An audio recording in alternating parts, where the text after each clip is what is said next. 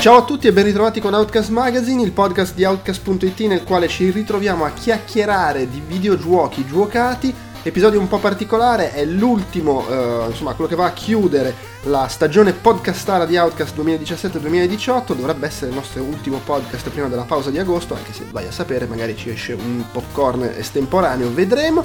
Per questo motivo abbiamo un po' rotto la regola del cercare di essere sempre in massimo 4-5, siamo addirittura in 8, anche se uno ha registrato il suo segmento a parte, quindi parliamo di tantissimi giochi, molti argomenti, abbiamo circa 3 ore di podcast, forse anche qualcosina in più, avrete qualcosa da ascoltare in questi pomeriggi estivi caldissimi.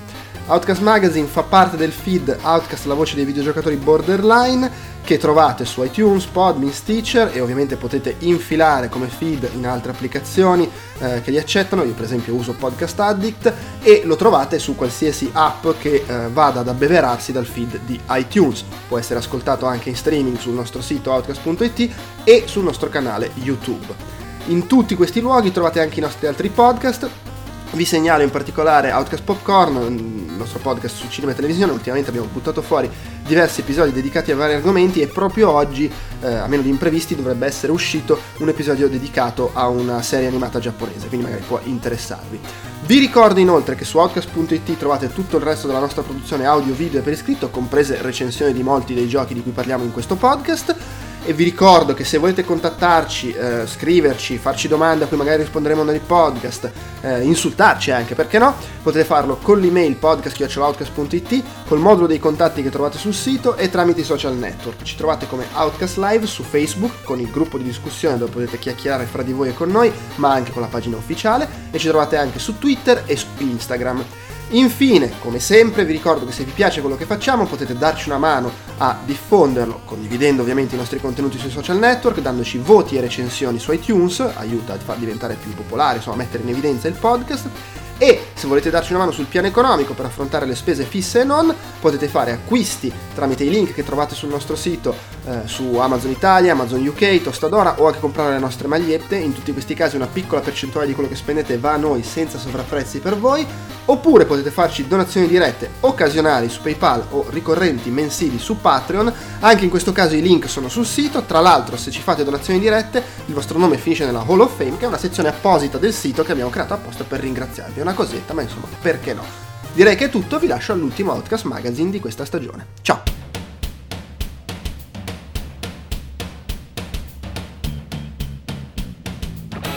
Willkommen to Outcast, il primo podcast italiano sui videogiochi che è all'angolo dei buffetti rosa. Benvenuti all'Outcast, né? Welcome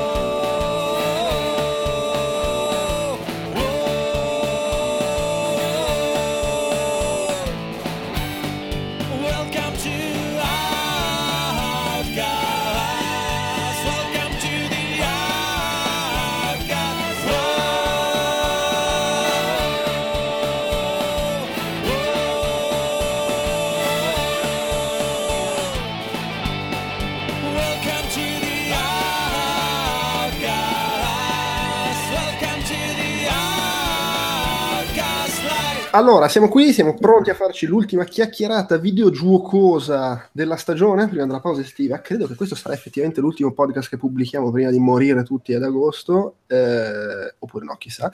E io sono il solito Andrea Maderna e con me ci sono troppe persone oggi. Direi che la regola recente del cerchiamo di essere in quattro è stata un po' infranta per questo gran finale. Abbiamo Ugo Laviano Quella con le orecchie che si sciolgono e e la morte nel cuore. Sì, no, le, le cuffie a questa temperatura sono una prova insomma di quelle che fanno nelle sette quando entri, capito? Tana delle tigre. Sì, tana, sì, quella roba lì.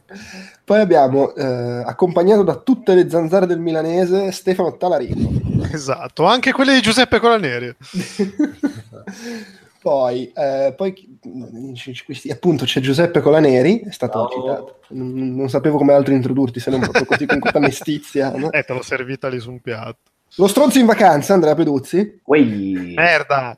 Tra l'altro, notare, eh, oggi abbiamo fatto la prova a microfono con Andrea perché temeva la connessione qua, magari fa un po' cagare, si sente molto meglio di come si sente di solito. Quando È, è una cosina 3G che, che hanno i suoceri, che non hanno neanche internet vero. Esatto, questo ti dà un po' l'idea della connessione che c'hai a casa, diciamo. Sì. Che trovo sempre fighissimo, eppure... Eh, fai tanto lo splendido che sei a comodo. magari è la postazione che... eh, Eh, può essere, può essere. no, no, ma non, non- non ne ho idea. Vabbè. Poi pronto a partire per i monsoni giapponesi, Alessandro De Luca. Ciao a tutti. Tra l'altro, questo probabilmente sarà l'ultimo podcast fino a dicembre per me, a meno che non Venire mi organizzi. O magari l'ultimo. Cioè, O dire, l'ultimo proprio, se- sai, terremoti. Eh, sai mai cosa capita. in- Beh, Anche senza ai ter- fornace quella vera, quindi... Ma tra l'altro, anche senza arrivarci alla fornace, c'è comunque un volo intercontinentale da affrontare. Vai a Esatto. sapere. Poi Godzilla, Motra, Mettiamo limiti alla provvidenza. Eh, ma No, sì, no, infatti, infatti. O magari qualcuno ti denuncia per violenze sessuali su Twitter eh, e, dobbiamo prendere le distanze. Insomma, tutto può succedere. E infine abbiamo il nostro bel Lorenzo Baldo. Eccoci, eccoci a tutti. Ciao. No, bene. Che è un po' l- l'uomo più temuto del podcast. Beh, non, so, non so se tu hai, eh, ti capita di vedere commenti. Praticamente ormai è, è nettamente divisa a metà la gente che segue fra chi grande Pocoto grande", e quelli, ecco, eh, incomincia a parlare Pocoto e io me ne vado. No, ma mi fa piacere che sia così. Cioè, Oh. L'uomo più temuto del mondo. del mondo. Del mondo. Preferisco stare sui coglioni alle persone piuttosto che essere indifferenti, l'ho sempre detto e continuo a sostenerlo. Ci sono Trump, Trump, Putin e Pocoto. È un po' questa la. Eh, no, no, Kim, ma Kim Jong-un. eh, adesso non, non- non- non- non aspiriamo a tanto, voglio dire. Io faccio sempre mia la massima del signor Barnes, che per odiarti non devi fare, per farti odiare non devi fare niente, ma per farti amare devi fare tantissimo. Così. Ok, bene. Bene, dai, allora abbiamo tante robe in scaletta. ehm, io lancio il mio solito invito nel vuoto, cerchiamo di essere sintetici, ma non ci riusciremo. Ehm, Andrea Peduzzo, Ah, così, proprio... ma no, innanzitutto c'è qualcuno che continua a ricevere notifiche col telefono palesemente che Sì, vibra. nonostante io abbia parti. chiesto Eh, eh, eh, chi è piccioncino? Eh, mamma mia. o stronzo. Chi è il Io Gaspari? Venga fuori il Gaspari di turno. Eh, merda. Vabbè, comunque, Andrea, cosa... eh, ah sì, no, Forgotten, Forgotten Anne, il gioco scritto sbagliato nel titolo, Sì. eh, che è quella specie di roba anime però fatta da dei danesi, no? Una- Sì, sì, esatto, è un gioco molto molto carino, anzi davvero bello se lo chiedete a me, eh, che è stato realizzato, vabbè, è stato svi- mh, distribuito da Square Enix Collective, ma sviluppato da un team danese, eh, tra Outline Games, che è stato fondato nel 2014 da eh, Alfred Guyen e Michael Glowski Marignac, qualunque cosa significhi Grandi irreprensibili. irreprensibili che praticamente dopo tante esperienze lavorative nel mondo dei videogiochi, in particolare secondo nell'animazione, hanno deciso di mandare tutto a fanculo e di mettersi in proprio, fondare il loro studio e fare quello che volevano, cioè praticamente fare giochi un po' narrativi, dedicati all'animazione e quant'altro e secondo me hanno fatto un buon lavoro. Praticamente Forgotten N è la cosa che lo distingue principalmente è lo stile grafico, sostanzialmente è un anime fatto da occidentali. Mm, se i riferimenti sono comunque allo studio Ghibli, nel senso che sembra effettivamente un'opera dello studio Ghibli anche in qualità di animazioni, eh, però c'è una dissonanza, nel senso che nel gioco si mescolano lo stile giapponese, diciamo la Miyazaki, con eh, dei riferimenti ai cartoon occidentali, cioè l'effetto alla fine è quello di un po' alla Roger Rabbit, però meglio, nel senso che comunque ci sono proprio questi due stili che, sono, che funzionano alla fine nel gioco, sono anche giustificati dalla trama, dal contesto. E banalmente anche dal fatto che solo sono solo gli occidentali che hanno lavorato su eh, dei cliché giapponesi.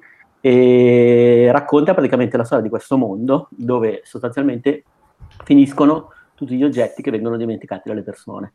Eh, se tu dopo un po' perdi un oggetto e ne ti dimentichi, questo oggetto Tipo finisce in il questo calzino sinistro quando Questo mondo sì, guarda, inizia praticamente che uno dimentica, una, perde una scarpa sotto il letto, una ciabatta, e proprio nella presentazione si vede ed è l'oggetto classico che viene dimenticato. Praticamente in questo mondo le uniche due persone, diciamo così, eh, allora tutti gli oggetti sono destinati piano piano a cristallizzarsi fino a diventare delle rocce, cioè questo non è uno spoiler, non viene proprio mostrato all'inizio. Quindi è un mondo di passaggio verso la fine, diciamo così, di queste creature. E eh, le uniche due persone, anche esseri umani senzienti, perché tutto il resto degli abitanti di questo mondo sono mh, oggetti animati, tipo cartone animato, sono Anne, la protagonista, e Bonku, che è praticamente il regnante di questo mondo, che diciamo così non viene poi, non si capisce bene se è buono, se è cattivo, all'inizio è comunque un personaggio un po' ambiguo. In pratica questi loro, non, eh, che sono esseri umani, quindi evidentemente pare, parrebbe esseri umani dimenticati che sono finiti in questo mondo, quindi non solo oggetti ma anche persone, però loro sono gli unici due che si vedono.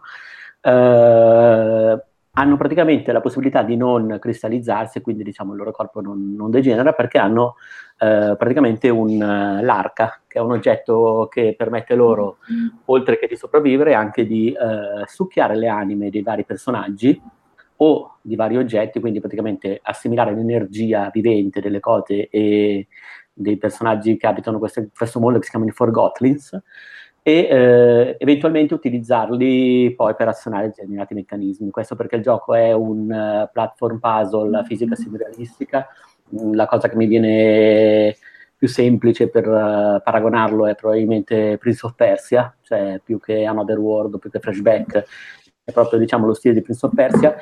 Anne svela questa trama nel gioco, mh, mm, entra in una situazione all'inizio, lei pensa di essere dalla parte del bene perché c'è questo Bonco che comunque l'ha cresciuta e tutto così, eh, e vuole costruire praticamente Bonco un uh, ponte per riportare queste persone nel mondo reale. Solo che a quanto pare a questi oggetti questa cosa del ponte non suona bene, c'è qualcosa che non va per cui lei si ritrova un po' a un certo punto da poliziotto di questo mondo a entrare in contatto con la resistenza. Il crimine è un po' quello di Casablanca o Green Fandango, per dare un'idea, cioè praticamente eh, resistenza nascosta che cerca in qualche modo um, una via di fuga da questo mondo, ma non attraverso questa Ether Bridge, roba del genere.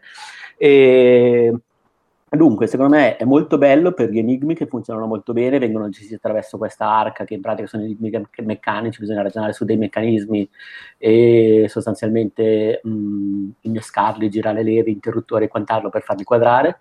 Il gioco è in 2,5D, dichiarato così, poi in realtà è una definizione che ultimamente si usa sempre, un po' a proposito, un po' meno, però in questo caso significa che il personaggio si muove avanti e indietro, ma anche eh, cambia i layer praticamente del eh, mondo di gioco andando in dentro e in fuori, quando ci sono delle scale o quando è possibile. Questo funziona molto bene per uh, valorizzare la grafica e l'animazione, nel senso che la sensazione, anche per il fatto di un sistema di interfaccia molto pulito, di una cura davvero nell'animazione del dettaglio, è come assistere a un anime dall'inizio alla fine. È chiaro che si capisce che è fatto da occidentali, nel senso che non ha... Uh, c'è chi guarda tanti anime, anche chi ne guarda pochi capisce subito che è, tra virgolette, un'imitazione, però è comunque molto molto bello, molto gradevole, la storia è molto intrigante, eh, tutto il design degli interni, ma anche degli esterni di questa città è davvero riuscito, sembra davvero un film eh, dello studio Ghibli. Eh, e se devo dire qualcosa di negativo è che all'inizio i movimenti del personaggio di Anne sono effettivamente un po' legnosi, nel senso che il gioco non ha ma come davvero come i vecchi Prince of Persia o eh, quel genere di giochi non hanno una risposta eh, immediata e fluida al, al, comando. All'inizio bisogna davvero mh, abituarsi a quello che è il ritmo del personaggio e quelli che sono i movimenti. Adesso per molti è, stato considerato un difetto del gioco. In realtà Uh, mi sono abituato abbastanza in fretta, dopo un po' mh, entrando un po' nel tempo del gioco l'ho trovato molto molto gradevole, ma soprattutto in qualche modo l'animazione, mh, se lo chiedete a me, uh, fatta in questo modo, si integra molto bene col contesto animato che circonda la personaggi. Per cui paradossalmente quando tu vedi tutto quello che si muove assieme ti dà proprio la sensazione di un anime e quindi in qualche modo anche uh, diciamo così la rigidità contestuale del movimento funziona molto bene a livello artistico e non inficia il gameplay alla, sulla media lunga distanza. Quindi, insomma, secondo me è un gioco molto interessante. Come ho scritto, è uno dei più interessanti degli ultimi tempi per quanto mi riguarda, nel senso che ha anche una bellissima regia, bellissimi tempi, anche un montaggio tutto sommato sofisticato, delle belle luci, Uh, gli arredi sempre un po' art deco che vabbè vanno moltissimo ultimamente però insomma sono fatti bene. Uh, come ho scritto nella recensione io non ho giocato quest'anno ancora i grandi capolavori detti tali.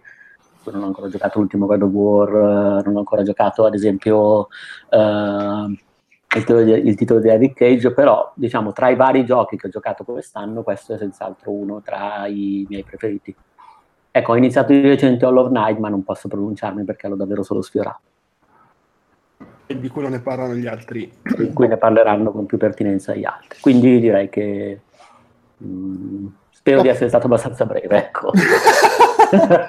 Ma no, facciamo delle domande di approfondimento. Vai, vai. tu fai poco lo spiritoso De Luca, in genere questa è la battuta che viene fatta con te.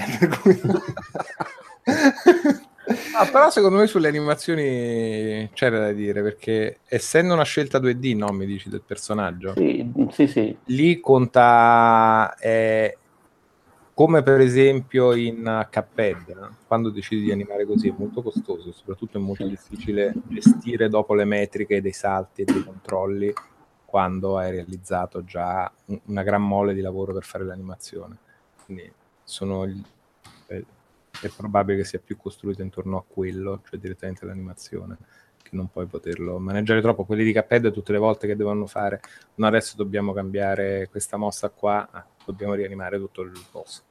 Ma guarda, Un Ugo, è più, è più una questione di, di frame, secondo me, più Mm. che di eh, diciamo varietà delle animazioni. Tra l'altro hai citato Cuphead. No, ma non tanto di varietà, è proprio che lo stile di farle 2D, la mole di Sì, lavoro sì. che comporta disegnare a mano i frame piuttosto che Sì, muovere un rig, eh, una cosa, fa sì che diventi molto costoso poi lavorarci su.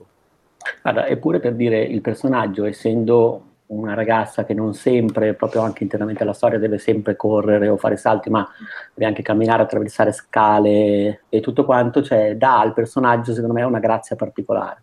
Cioè, adesso io non so se ci sono arrivati per eh, limiti o per... No, ma istituzione. secondo me in questo caso è una scelta, cioè una volta che vuoi fare una cosa così anime è giusto che eh, sia anche parte di quella estetica a, a guidare eh, quello che succede nel gioco. Sì, sì, sì, sì. è Eh, legittimissimo, è semplicemente la ragione per cui a volte può essere più difficile poi limare in fase di gameplay le metriche dei salti, quando comunque l'animazione che ti devi tenere è quella, perché in quel contesto lì magari è chiusa, Sì, sì. perché ce ne avranno un sacco da fare.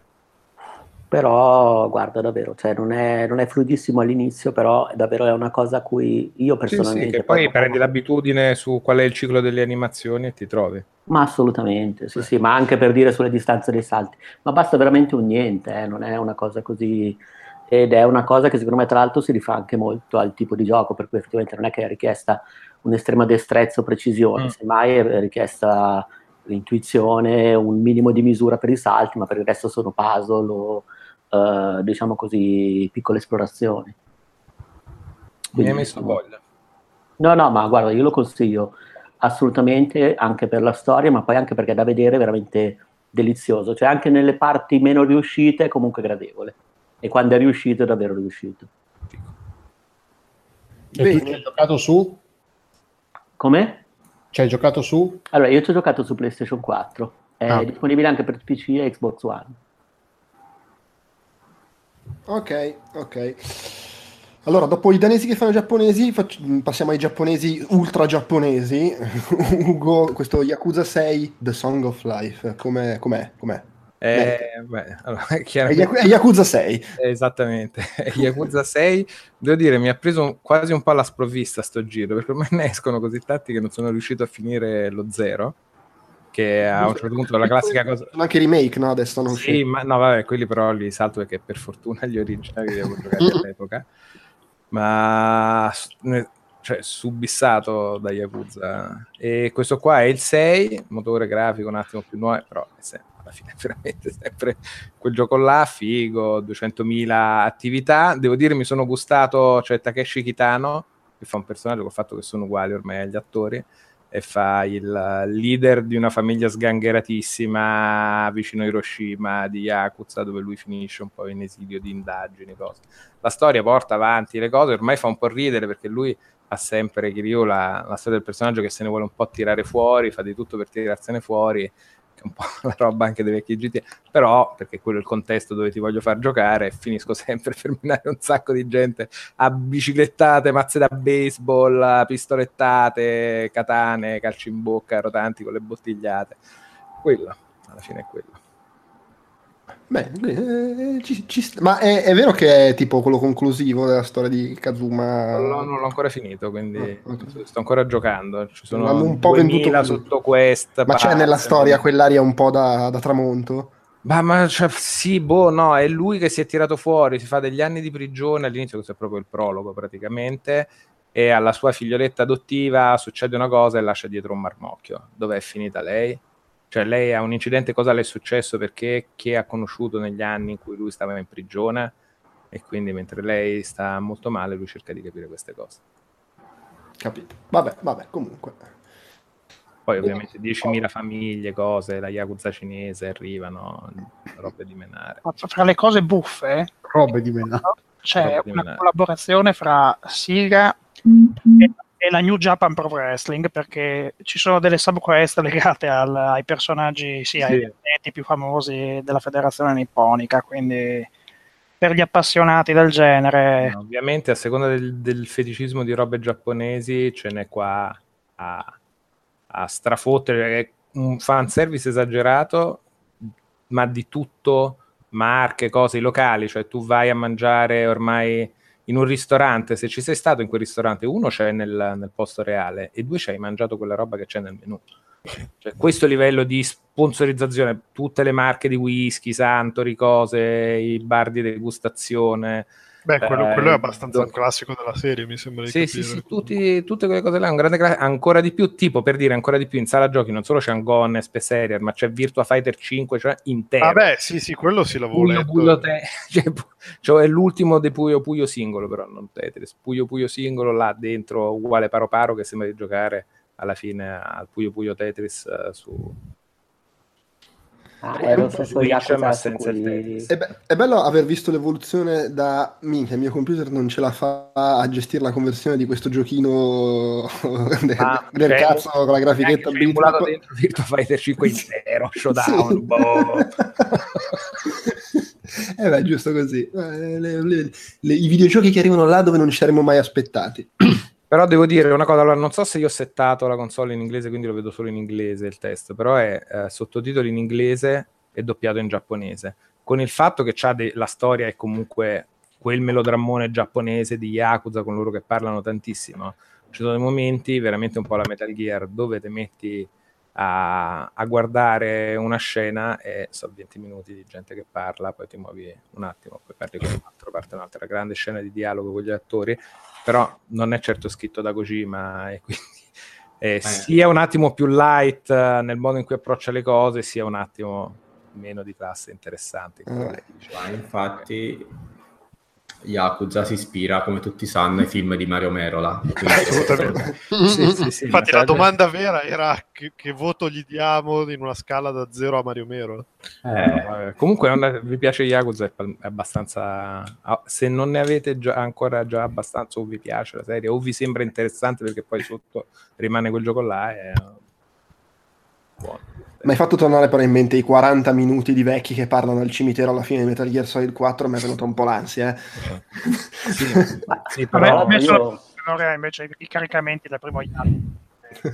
Grazie a Dio che ormai sono superati e archiviati, il gioco è molto più fluido e passa senza soluzione più o meno di continuità dalle fasi di combattimento alle fasi di esplorazione, mentre i primi capitoli su PlayStation 2 lo ricordo come se fosse ieri, avevano dei tempi di caricamento che erano veramente pazzeschi. Cioè, È vero, mi ricordo. Ma adesso ecco una novità è che è seamless il fatto di andare in combattimento. Eh, non sono più la gente stanziati. tastiera. e non è cosa da non più poco. eh. No, no, no, non è cosa da Cioè, poco. non, non scatta la- l'arena stile Sì, Final no, Fantasy no, esattamente, esattamente.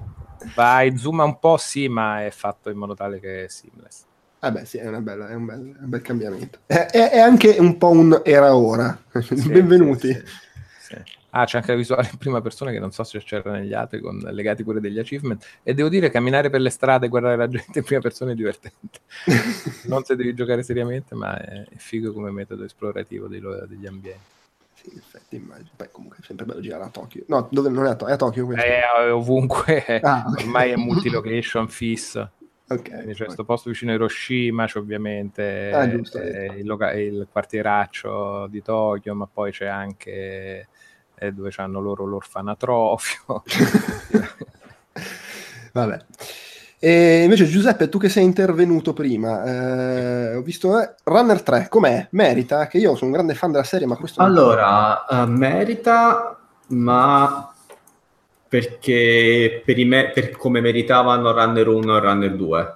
perché ho- l'ho recensito per altri lidi, The Chester, e devo dire che... Eh, e devo dire che sono stato molto indeciso sul... Là non abbiamo il sistema del Frekete purtroppo per, eh, per i voti e sono stato molto indeciso perché in realtà è divertente, ti appassiona, ci giochi, ma tutto ciò per cui ti piace il gioco in realtà è tutto ciò che deriva dai primi due run.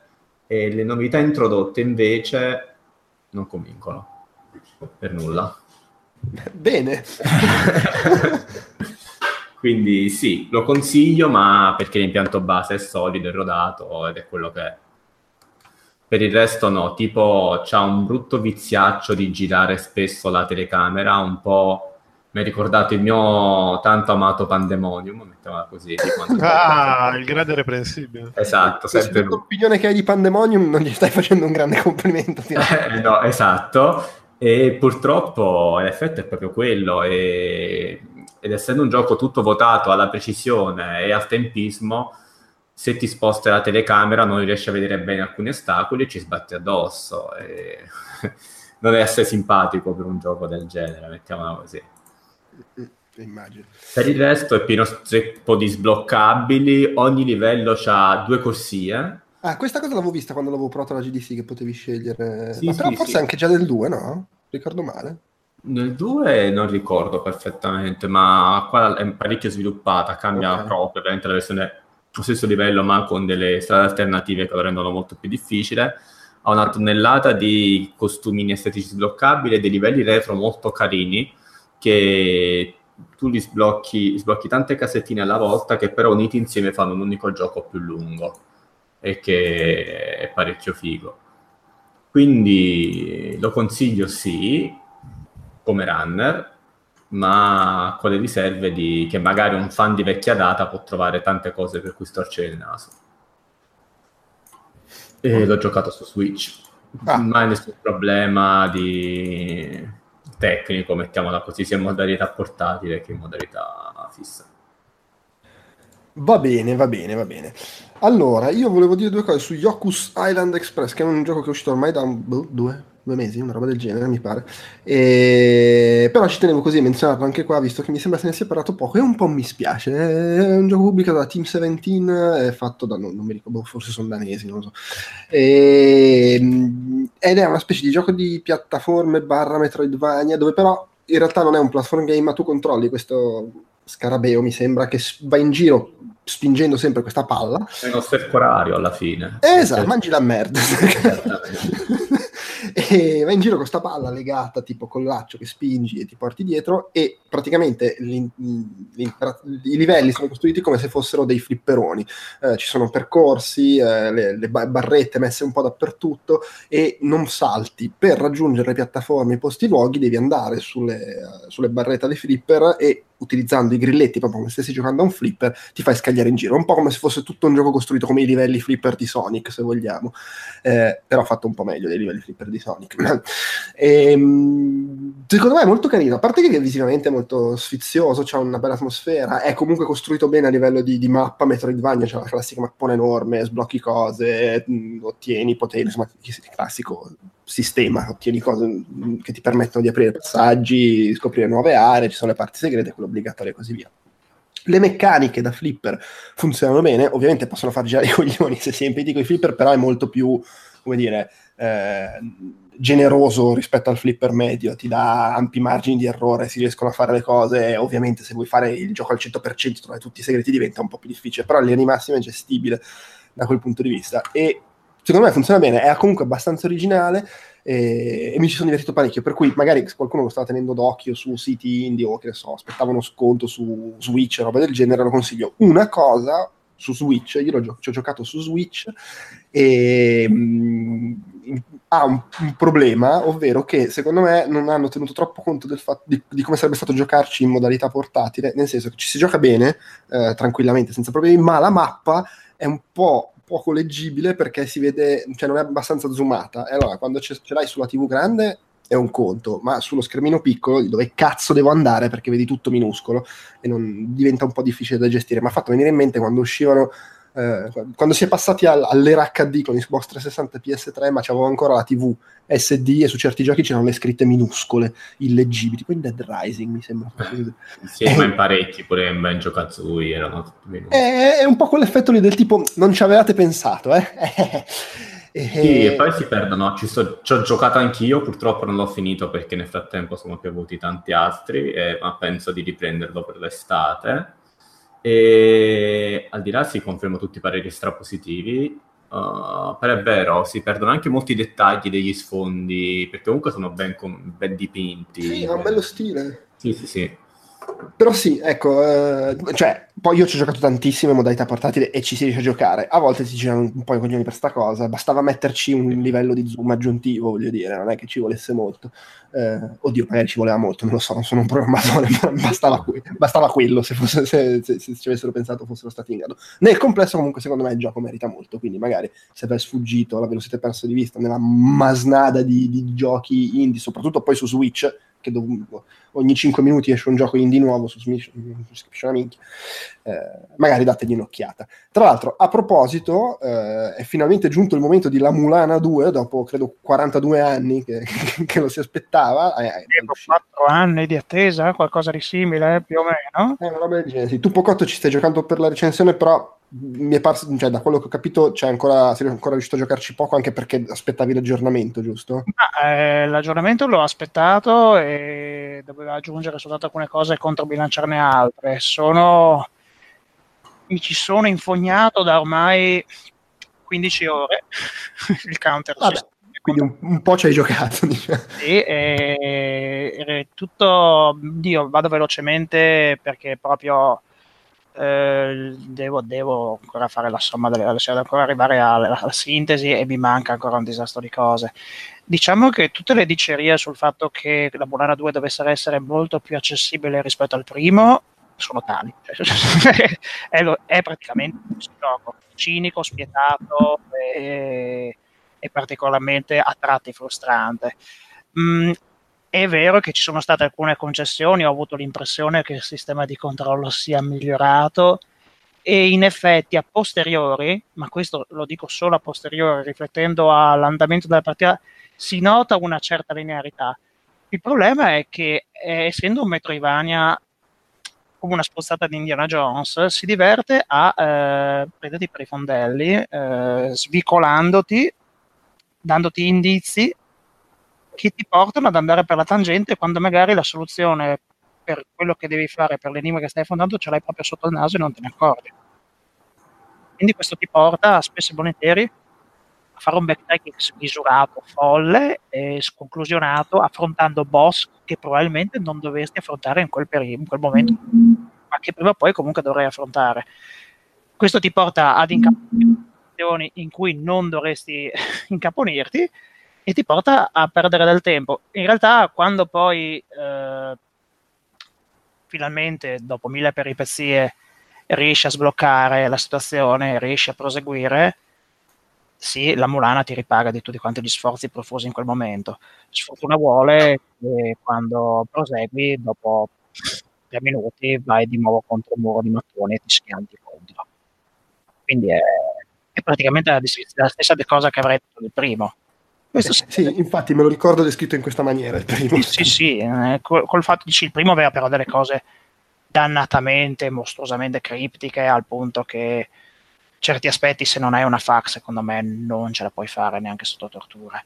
E ve lo dice uno che sul primo credo ci aveva passato 40 50 ore e poi ha sventolato bandiera bianca in preda al furore omicida perché veramente non, non ci capiva più niente e, e l'idea di farmelo seguendo le FAC era al di cioè fuori discussione, lì ho staccato la spina.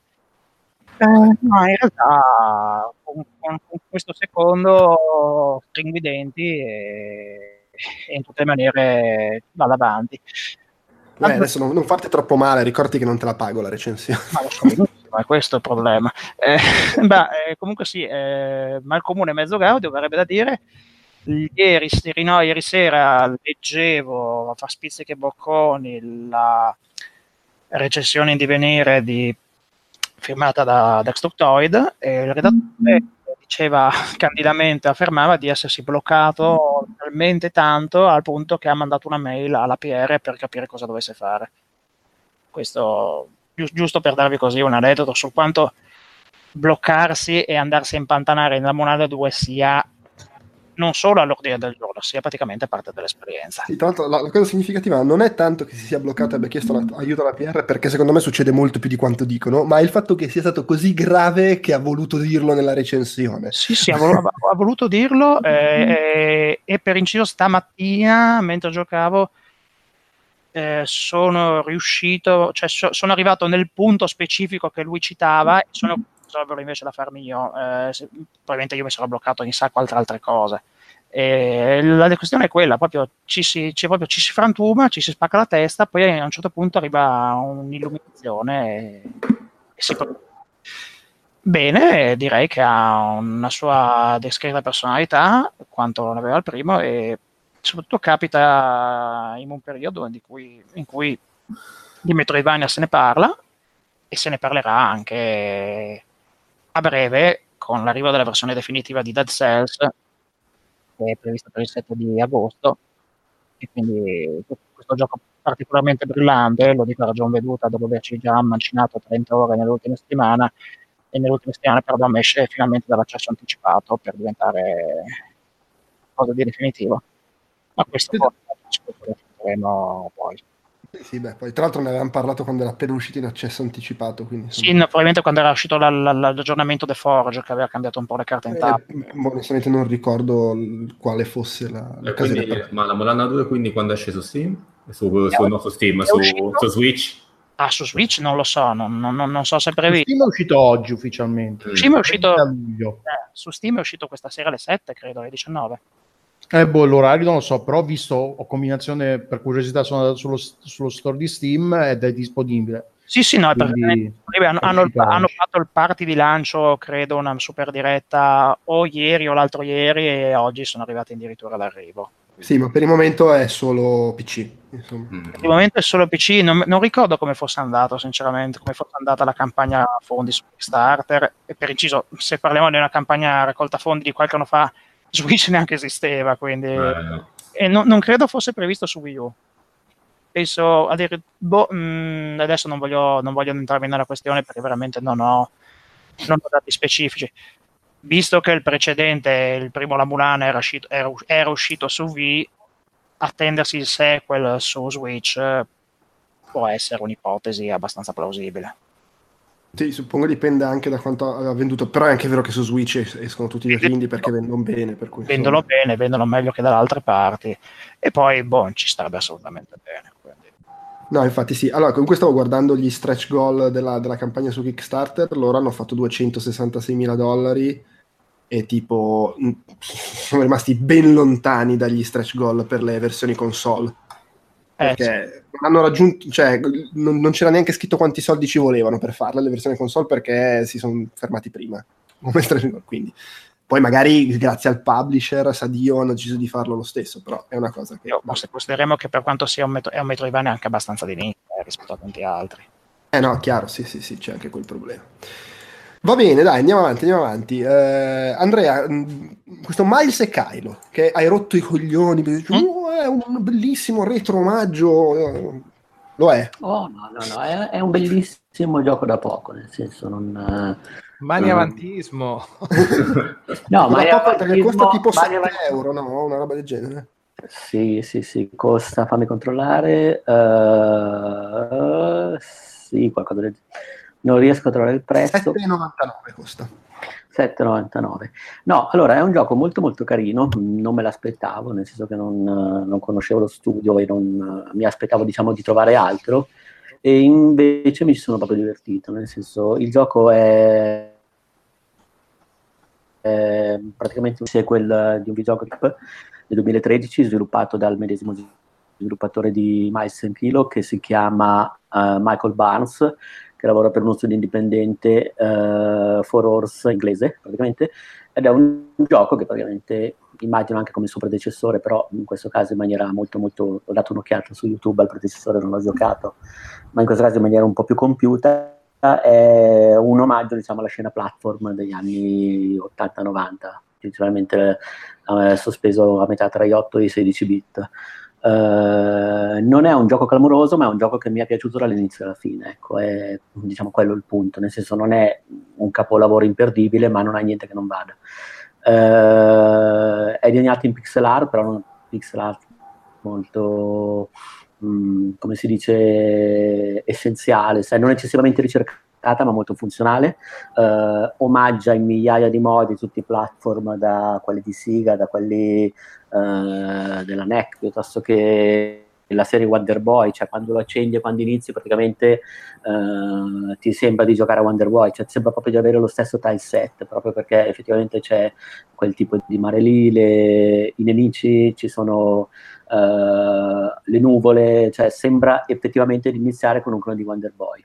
Uh, il gioco in sostanza ha due personaggi, i protagonisti sono Miles e Kilo, Mm, ovviamente anche qui c'è la citazione a Miles e anche il gioco di parole miglia chilometri, vabbè, eh, che sono un, un, ragazzo e il suo cane, eh, che praticamente eh, stanno volando in aereo, eh, attraverso un incidente finiscono su un arcipelago, sulla prima isola di un arcipelago, e lì praticamente si trovano ad affrontare un'avventura per recuperare i pezzi del proprio aereo e ritornarsene a casa.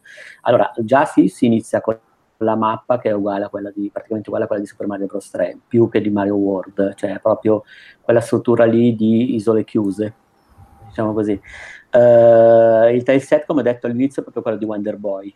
Uh, addirittura si utilizza la tavola da surf che trasforma il gioco te- temporaneamente in un endless runner, uh, tavola da surf che rimanda moltissimo allo skateboard di Wonder Boy, fermo restando che non ha la stessa fluidità, la stessa maneggevolezza.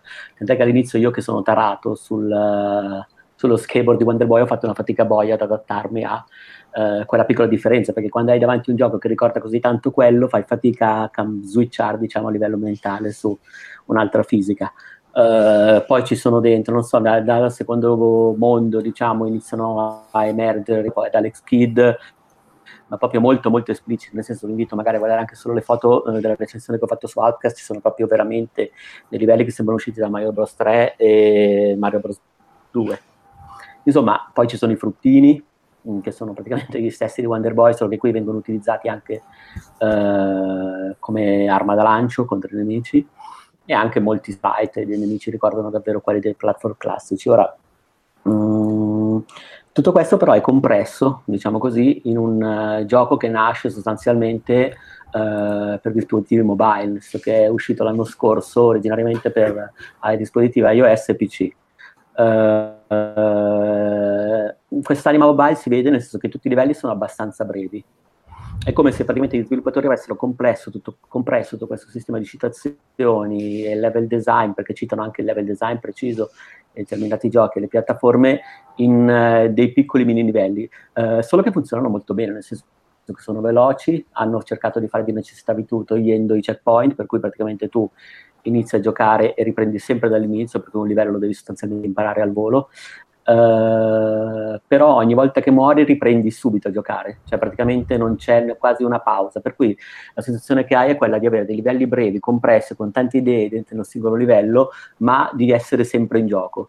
Quindi c'è anche la rigiocabilità, perché poi, come succede particolarmente per i giochi mobile, uh, c'è la possibilità di finire un livello con determinati punteggi, con determinata valutazione e quant'altro, uh, quindi è anche abbastanza rigiocabile. Cioè, io banalmente l'ho finito e lo sto rigiocando perché mi va proprio come non, uno scacciapensieri. Uh, e soprattutto una cosa che ho gradito molto, è, uh, è, quel tipo di gioco che dà il meglio di sé quando impari a giocare molto velocemente. Mm, mi ricordo che, per esempio, so, quando ho iniziato ho imparato veramente a giocare al primo Mario Bros, veramente per modo di dire, perché sono sempre una sega, però nel senso, quando ho imparato come funzionava, eh, ho imparato a giocare veloce, cioè praticamente più giochi veloce, più eh, le trappole e i meccanismi e i pattern dei nemici si disinnescano automaticamente, nel senso io ho avuto quella sensazione lì, per cui se tu inizi ad andare veloce fluido, salti, non hai quasi più ostacoli, cioè quando inizi a controllare il gioco.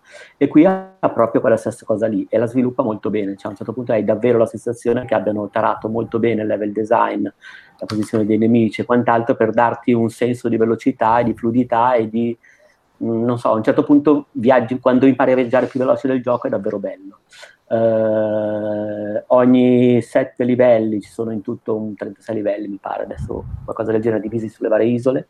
Eh, sono a tema, ovviamente anche i temi sono quelli classici, per cui rimandano deserto, caverne, eh, livello invernale. C'è anche un livello invernale che in realtà secondo me ricorda proprio i, loro tra l'altro sono un team inglese, per cui rimanda eh, alla scena degli sviluppatori di platform inglesi degli anni 90, per cui mi ricorda un po' Robocod o Zul o quel genere di caratteri di, di, di platform lì, diciamo così, che facevano il verso ai giochi giapponesi nel limite del possibile. E anche questo, tutto sommato, è un gioco europeo che fa il verso ai giochi giapponesi, però diciamo che riesce a cogliere di più lo spirito, ecco. Mm, le battaglie con i boss sono molto carine, nel senso che alla fine di ogni set di livelli bisogna praticamente inseguire un boss. Le sezioni Endless Runner sono fitte, vengono innescate, come ho detto, sia dallo skateboard, cioè dal surf, ma anche dal cane, dal compagno del protagonista, che praticamente ogni tanto bisogna prenderlo al guinzaglio, inizia a correre, tu devi andare dritto sempre e saltare nei momenti giusti comunque. Uh, nelle, nelle, battaglie con i boss praticamente sono degli inseguimenti degli inseguimenti durante i quali bisogna in qualche modo infliggere dei danni ai boss ogni volta in modo diverso e ogni volta lo si impara giocando. E anche questa è una bella trovata nel senso probabilmente era un modo carino per risolvere in maniera interessante per costruire delle battaglie di boss interessanti senza avere chissà quali risorse nel senso che sono senza pretese ma sono tutte belle, divertenti e originali. Insomma mh, mm, l'ho trovato veramente un gioco a suo modo piccolo eh, carino, si capisce che viene dal contesto mobile e che forse è stato tirato un po' di peso su una console come Switch, ma di contro da giocare in giro, da giocare magari in spiaggia o in un contesto di relax è assolutamente piacevole. E poi c'è il surplus di divertimento nel cogliere le citazioni, che ci sono veramente tante. Quindi, insomma, mh, anche a quel prezzo io dico perché no. Ok, va bene. Tra l'altro, cioè, in effetti, mentre parlavi dei, dei, dei, giochi europei che fanno verso Gia- ai giapponesi, pensavo come sono migliorati gli occidentali nel fare verso ai giapponesi rispetto eh beh, sì. a vent'anni fa, al di là di questo caso specifico, però escono un sacco di Metroidvania, platform, eccetera, occidentali molto fighi e molto più belli in proporzione rispetto a quanto erano belli i platform occidentali su Mega Drive, tipo, a parte qualche eccezione. Vabbè, ma io ricordo in particolare la scena amiga che c'è stato quel momento in cui cercavano a tutti i costi una loro dimensione di mascotte. Eh, ma ce la facevano molto meno. Eh, ma non ce la facevano proprio. Cioè, mi ricordo Super Frog piuttosto che Zul, piuttosto che erano. Sì, alla, alla fine le, le, cose migliori alla fine erano poi finivano per essere conversioni di coin-op giapponesi. Cui... In quale universo parallelo? Eh sua amiga. Chiedo. No, dico sua amiga, quando ah, capitava che usciva una conversione di coin-op bella, era il... Cioè mai? No, succedeva poco. Dai, e... no, tipo una su 50.000. No, ho capito, però quello che dico è che alla fine, tipo la, la, lo studio francese di Ocean faceva delle belle conversioni. Eh, e però, cioè, capito, I, i, giochi di piattaforme occidentali belli era quando gli veniva bene la conversione del gioco giapponese. Il problema era anche un po' quello. Non mancava proprio lo spunto di partenza. Eh, vabbè, sì, come Body Blues e Street Fighter 2. Guarda, sì, stessa cosa. Cioè, quella cioè, voglia di anche noi, eh, però no. Cioè, la cosa in quel senso diceva secondo me Joe, adesso non ti voglio mettere ma è cioè, quando dice bene è perché hanno fatto una buona conversione sì, poi l'Amiga secondo me, cioè io l'ho amato come computer, aveva tantissimi giochi specificamente pensati, però proprio davvero quando si è messa, c'è stato il momento in cui inseguiva le hit giapponesi o coin-op, come davvero Body Blows o roba così, secondo me uscivano delle cose che magari anche graficamente potevano avere il loro perché, eh, però secondo me peccavano proprio a livello di, di gameplay, cioè non avevano la profondità delle controparti. Sempre comunque, ormai la, da quel punto di vista la scuola occidentale guardava solo la grafica, soprattutto quella inglese, e di sostanza ce n'era ben poca. Eh sì, ma poi anche le...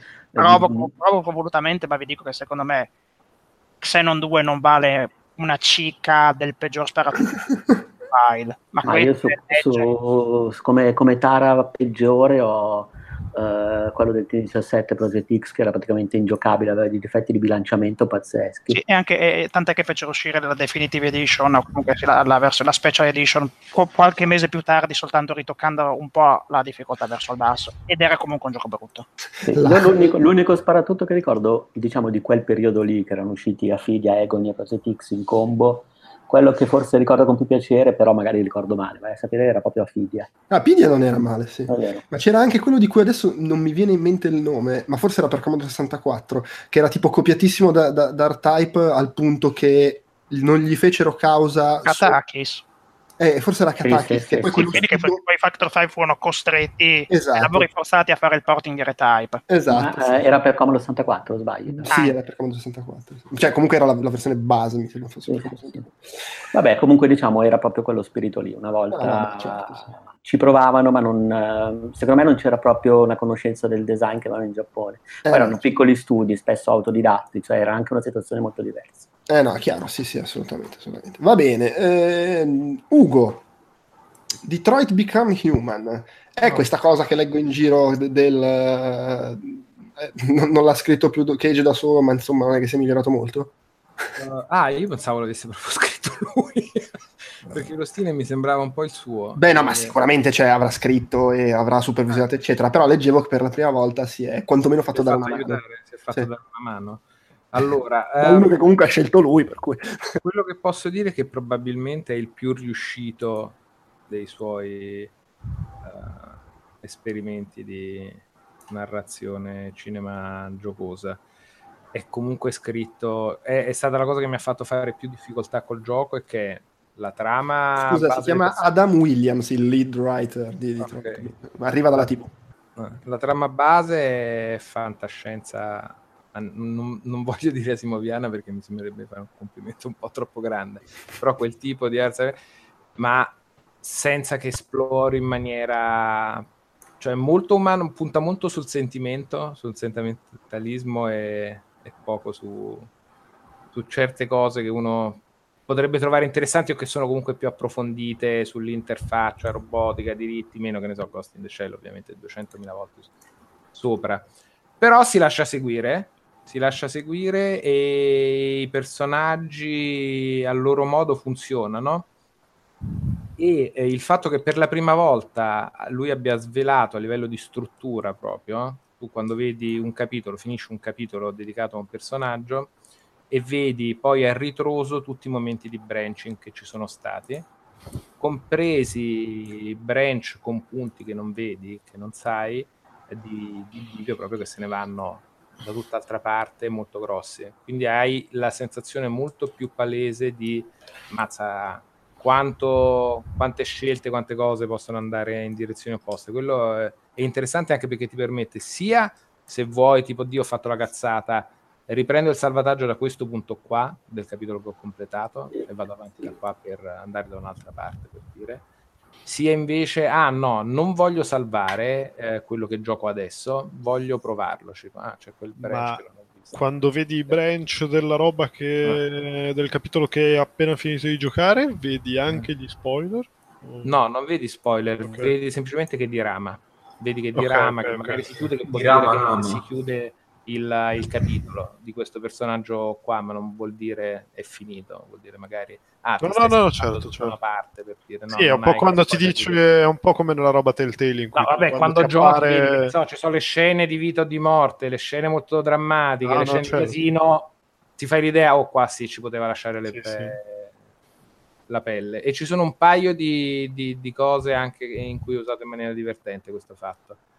E le scene, quello che funziona secondo me nel gioco è che hai un tale investimento in questi quattro personaggi che controlli un po' tu eh, e gli fai decidere un sacco di robe tu e in cui vivi che li stai portando da una certa parte o da un'altra e certe finestre ti si chiudono e dici vabbè ho preso questa, questa cosa qua, ti ritrovi costretto e ti senti responsabilizzato, almeno io mi sono sentito responsabilizzato, e quindi il livello di coinvolgimento del giocatore spettatore, secondo me in questo caso effettivamente si rafforza molto e riesce a, a- a far sembrare meno pesanti, eh, o, o meno, non meno pesanti, meno fastidiose o intrusive le, le carenze di scrittura. Cioè quello che a me da molto non piace di come sono scritti i personaggi di Detroit in generale come sono scritti i giochi di David Cage, mi sono reso conto che è il fatto che i personaggi siano proprio didascalici nel senso più da script del, te- del termine, cioè non hanno dei dialoghi, hanno le intenzioni del personaggio in quel momento che uno scriverebbe a bordo di una sceneggiatura per dire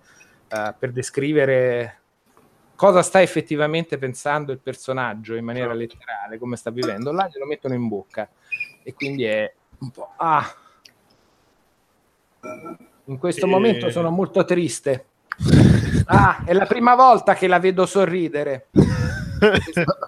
E sono non è un dialogo, non so come dire, non è, No, non sì, è, non è- è ridotto coinvolgente. talmente Te lo dico all'osso. I personaggi di David Cage sono scritti come le didascalie dei giochi Eh. Telltale quando ti dicono si ricorderà di questa tua decisione. Eh, esatto. Esattamente, mi ricorderò di questa tua decisione, hai capito così, un po', un po', un po', un po'. Poi però ai personaggi ti affezioni, nonostante questo, perché appunto li vivi molto come tu e quindi le- te lo vivi un po' sto filmone.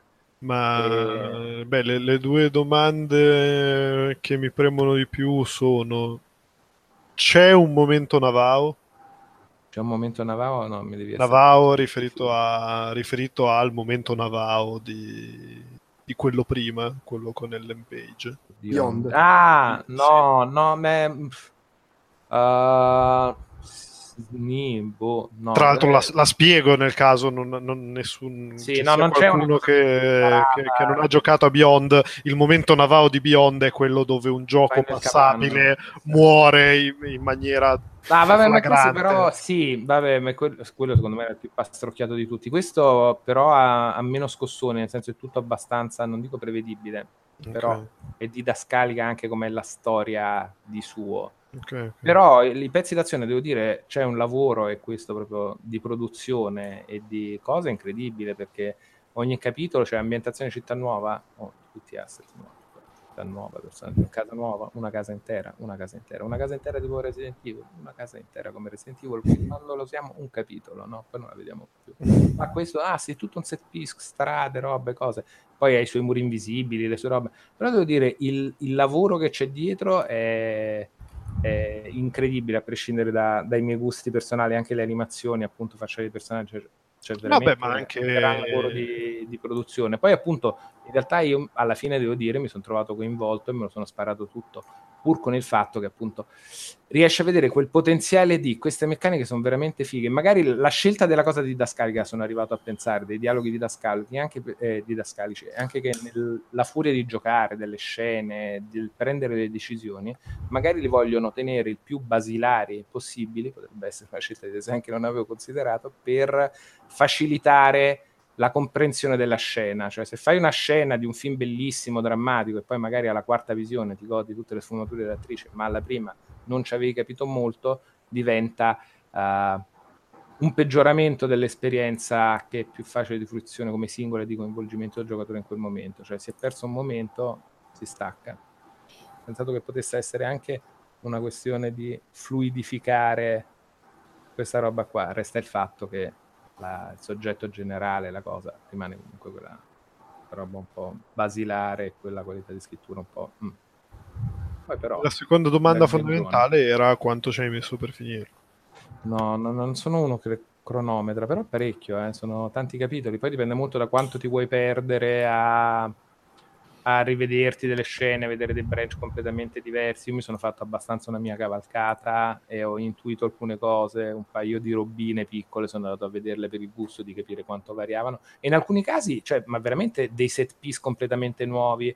Hai sballato quella roba in quel checkpoint, finisci imprigionato in un posto che è un altro livello. E magari ti perdi No, ma quella, la roba, la roba dei, dei set piece o comunque delle, delle situazioni molto diverse, degli asset che vengono usati Ah. una volta sola e poi dimenticati per sempre, è anche Beyond, se ci pensi. Sì, sì, sì, sì, però qui è più organico. Beyond, secondo me, viveva un po' male quel suo voler essere un po' più d'azione, di controllo nelle scene, che in Vabbè, alcuni sì. casi era un po' videogiocoso, proprio si inceppava un po' tutto Sì, sì. tra esperienza di una e l'altra. Cioè, mi piacevano i ricordi poi di lei da bambina, non tanto le robe da lei da grande. Vabbè, ma quello se ci, pe- cioè, se ci pensi nelle intenzioni voleva quasi essere tarantiniano nel senso di eh, flashback, comunque momenti, finestre temporali che si aprivano all'improvviso. Sì, sì, e sì. però il problema è che volevi fare Tarantino, ma sei David Cage. santo cielo. Eh, sì. Questo è meno fracico, però a livello di... Che comunque mi sembra un bel, un bel aggettivo per David Cage. Bello Eh, mi dispiace perché se la storia fosse stata, che ne so, veramente un bel racconto multivisione asimoviano, però certo. no. Però, però cioè, si, si che- può anche dire che arrivati al quin- quarto gioco, quinto gioco, quarto, quinto, che, che dici peccato, eh, perché se fosse stato scritto bene, tutto sommato, Sì, No? sì.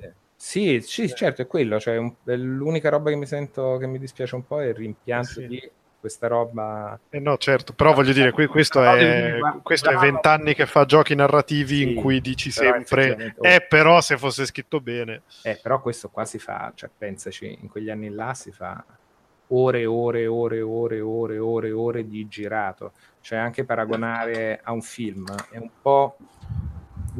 Secondo me è un po' ingiusto perché un film concentra tutto il suo budget in quelle due ore.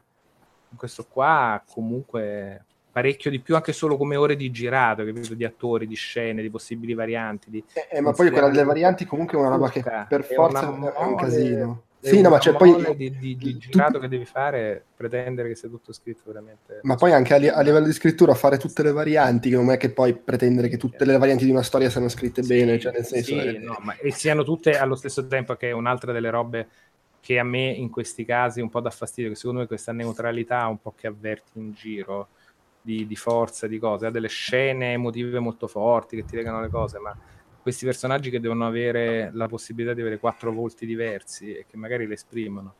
È dura quando poi vai a sbiviare in maniera strana, perché cioè, cioè, un po' ce l'hai Eh schizofrenica. no, ma è quello il punto, è, è che poi comunque lui- se, se- vuoi, se vuoi David Cage si scontra anche con una certa grandeur, se vogliamo, nel senso che punta sempre al sole e poi appunto si scontra con eh, devo, fare, devo fare capo a eh, quattro personaggi insieme che parlano di massimi sistemi e che devono essere super emotivi e che vogliono essere super cioè magari fai meno fai una roba che invece di essere la butto lì 16 ore e 8 e però la fai un attimo un po' più infiocchettata. Poi non ti dico che devi fare Sì, Kubrick per forza, eh, perché no, Kubrick era Ma Kubrick. sai qual è la cosa? La difficoltà anche di gestire narrativamente una cosa del genere è che poi alla fine certe storie e certi tipi di personaggi si incastrano e le storie che producono sono interessanti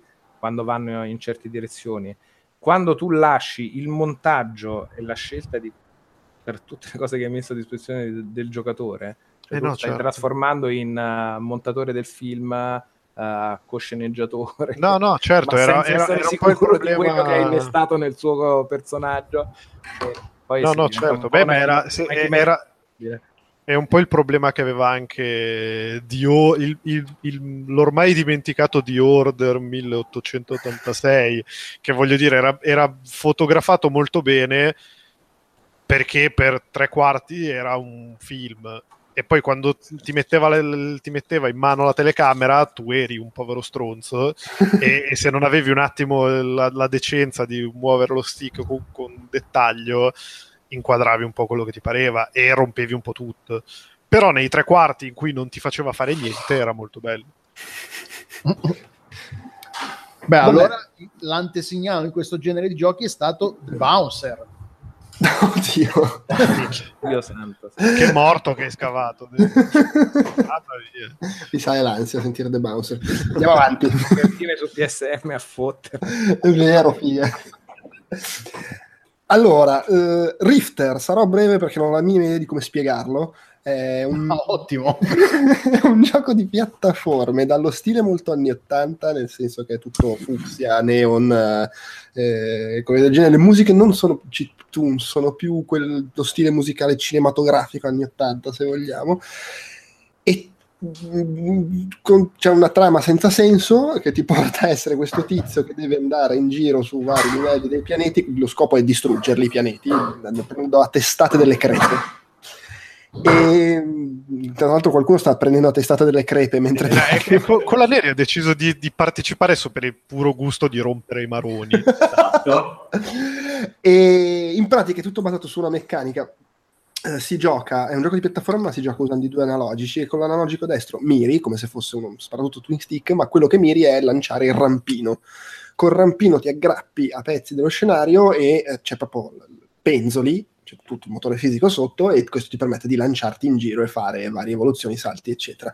Poi aggiungi diversi tipi di mosse, la fionda, la frustata, eccetera, però fondamentalmente si gioca tutto attorno al fatto che tu devi aggrapparti a vari punti dello scenario per saltare pericoli, superare ostacoli, zompare di piattaforme e via dicendo è bastardissimo, cioè bastardissimo nel senso non è che è infame del tipo ti appaiono le cose all'improvviso che non puoi evitare, è che però è molto esigente come, come meccaniche e, e, devi essere molto veloce, preciso, salta di qua, vai di là, salta su, giù, rispo- il classico gioco col respawn istantaneo se, se, se muori eh, ci provi 100.000 volte, però tutto sommato finibile, diciamo, eh, non so che, che razza di ma- mostro devi essere per fa- finirlo tipo al 100%, facendo tutti i record e cose del genere. E molto bello, molto divertente, chiaramente se si apprezzano i giochi di piattaforme impegnativi, credo che sia anche molto pensato per poi gli speedrunners e questo tipo di cose qua. L'unica cosa secondo me un po' fastidiosa è che essendo basato su, sul fatto appunto che devi continuamente prendere la mira con l'analogico per aggrapparti di qua, aggrapparti di là, ogni tanto nelle situazioni un po' più incasinate eh, che non, non, è spesso incasinato perché è molto piattaforme, un po' puzzle, cioè devo capire come superare quel punto, e c'è anche un po' di combattimento. Eh, ci sono momenti in cui si incasina un po' tutto, e succede quello che succede spesso nei giochi sportivi, che tu vuoi passare la palla a quello là, schiacci il tasto e, lo, e la dà là, cioè magari sono due messi uno dietro l'altro, tu lo vuoi dare al secondo e la palla va al primo, o viceversa. E qui sei tutto incatenato, voglio aggrapparmi lana, porca puttana mi sono aggrappato al nemico, vaffanculo. E succede un po' questa cosa qui che eh, tende ad essere fastidiosa, soprattutto in un gioco in cui sei già morto 200.000 volte prima di arrivare a quel punto. Però vabbè, si, si sopravvive. Poi me- metto incontro la possibilità che sia anche un limite mio che non sono riuscito a gestirmi bene perché io con gli analogici non sono strapreciso, diciamo. Però merita, se piacciono i giochi di piattaforme un po', un po stronzi, frenetici, impegnativi e che, in cui comunque devi anche un po', cioè non è solo andare dritto, ma devi anche capire come risolvere le cose, magari dargli uno sguardo. E invece... Da comunque si capisce molto che tipo, di, che tipo di gioco è, mentre parlavi lo guardavo e... Cioè, sì, sì, è, è, il trailer è, è, uno per una volta il trailer non nasconde, non, capi- non, fa capire, no, si capisce perfettamente che tipo di gioco è. Infatti pensavo io non ce la farò mai a fare una roba del genere, però magari oh, con la pratica. Beh, no, sì, è una questione di pratica. Però sì, è la classica cosa che fai più in fretta a guardare il trailer che ad ascoltare uno che te la spiega. Ottimo in un podcast audio. invece voi due che avete giocato a tennis con, con Nadal e Mario? Sì. Eh, cioè, perché il Coloneri ha tanti problemi, tra cui rompere i maroni nei podcast, però in realtà c'è anche la cosa buona che si è trasferito e, e quindi abbiamo potuto giocare insieme Mario Tennis eh, sul divano di casa mia, tra l'altro. Ed è molto divertente, cioè soprattutto lo, soprattutto in multiplayer locale è molto, molto bello, molto divertente e quando appena appena ci prendi la mano diventa quella classica roba da gioco arcade Nintendo eh, che, che, diventa veramente la fabbrica delle bestemmie, eh, le risposte colpi su col- colpo su colpo, mirate, precise, anche qualche cazzata, una tantum che però ci fa solo del sangue. E, e invece l'ho giocato poco in single player e mi è sembrato mi è sembrata una modalità storia veramente mm, concepita in maniera bislacca, oserei dire. Qua Neri. Vabbè, eh, sì, diciamo la modalità storia e dopo le diciamo la speranza di tutti era un po' tornare a quello che si era visto su Game Boy Advance, ma in realtà la modalità storia funge all'inizio come tutorial e in seguito si evolve in come se fosse una sorta di tanti livelli di puzzle game basati sulla destrezza e diversi colpi che devi effettuare. Sì, diventano tipo una serie di sfide una dietro l'altra. Sì, sì, sono, non sono, raramente sono delle vere e proprie partite, sì. eh, ma la maggior parte sono appunto queste sfide da, da superare a suoni di, di pallette di tennis, di fatto però veramente, cioè, ogni, a un certo punto, mi, cioè, che poi non, non ci ho giocato, cioè, appunto, ho giocato più multiplayer che altro, ma mi è sembrato che la brocca del, dell'equilibrio, del, del, facciamo una sfida piacevole o comunque m- poco frustrante è proprio partita per la tangente. Sì, dopo, dopo, qualche livello diventa anche parecchio tosto. Sì, eh, sì. Però sì, per quanto può essere molto utile approfond- per approfondire i diversi tipi di colpi, anche perché nelle sfide online è, è è importante saper padroneggiare tutte le varie mosse offensive e difensive soprattutto, ce ne sono parecchie.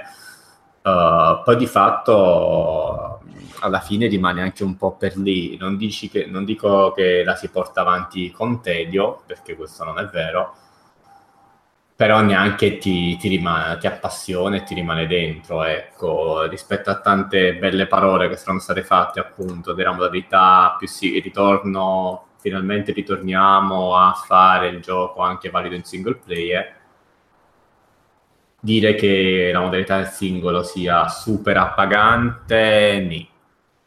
Per il resto il gioco funziona benissimo, l'online va bene, graficamente ci sta di brutto, uh, è sfizioso anche come hanno come stanno gestendo la questione dei personaggi da aggiungere mano a mano, ovvero tu fai i tornei mensili uh, fai tot match e gratuitamente, automaticamente ti danno il personaggio, il personaggio aggiuntivo di turno. Quindi c'è, c'è tutto, ha un po' la sindrome del, dell'ARMS primo periodo. Quindi tanto bontà dell'impianto di gioco, tanto divertimento in multiplayer, manca, manca però un po' di ciccia, la in singolo come ho detto, comincia a metà e multiplayer, sì è vero, è un tennis, non è che ti puoi inventare improvvisamente che diventa calcetto, però qualche modalità un po' più pazza in multiplayer ci sarebbe stata, secondo me. Al momento invece multiplayer è sfide random con sconosciuti e tornei. Nient'altro. Così. È caduto sì. nel vuoto, è caduto nel eh, vuoto miseramente. È caduto, è caduto, nel vuoto come, come le come, come, sì, come i porconi che volano quando non riesce a chiudere al secondo set. Esatto.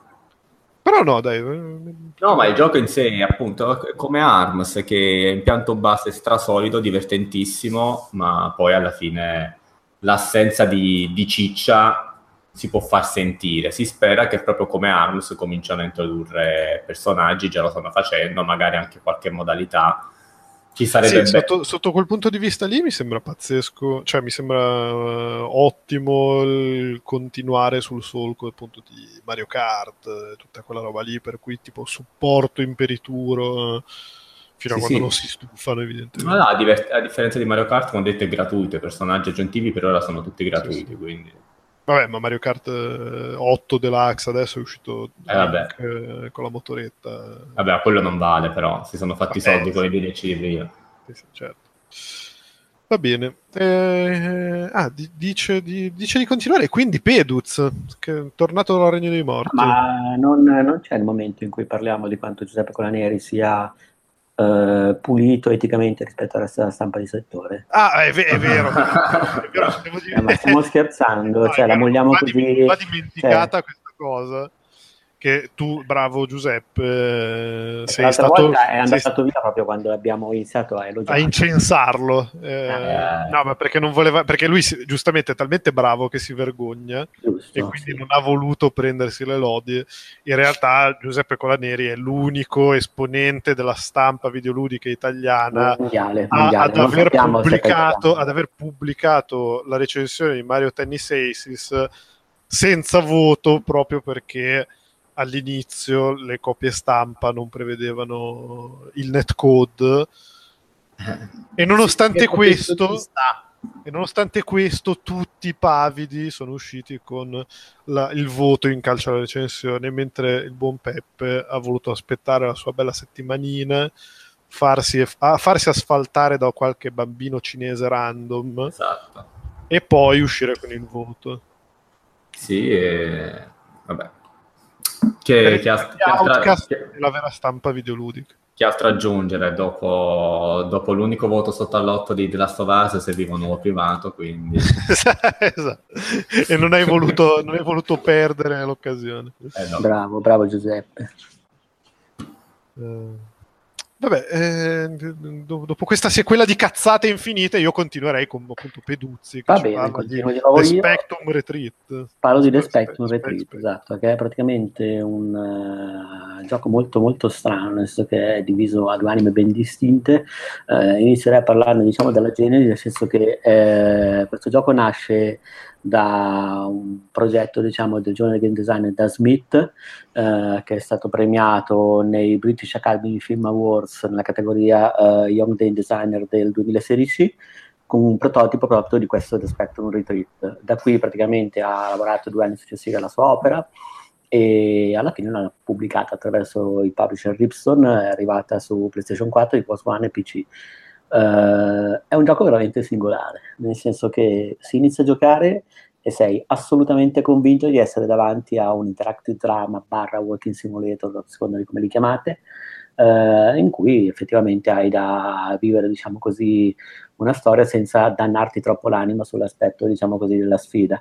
Uh, inizi nella tua stanza, l'atmosfera un po' una, anche la stessa di Virginia, diciamo così, se non fosse che sei in una stanza d'albergo che poi inizi a girare per i corridoi e ti sembra un simulatore dell'Uberlock Hotel.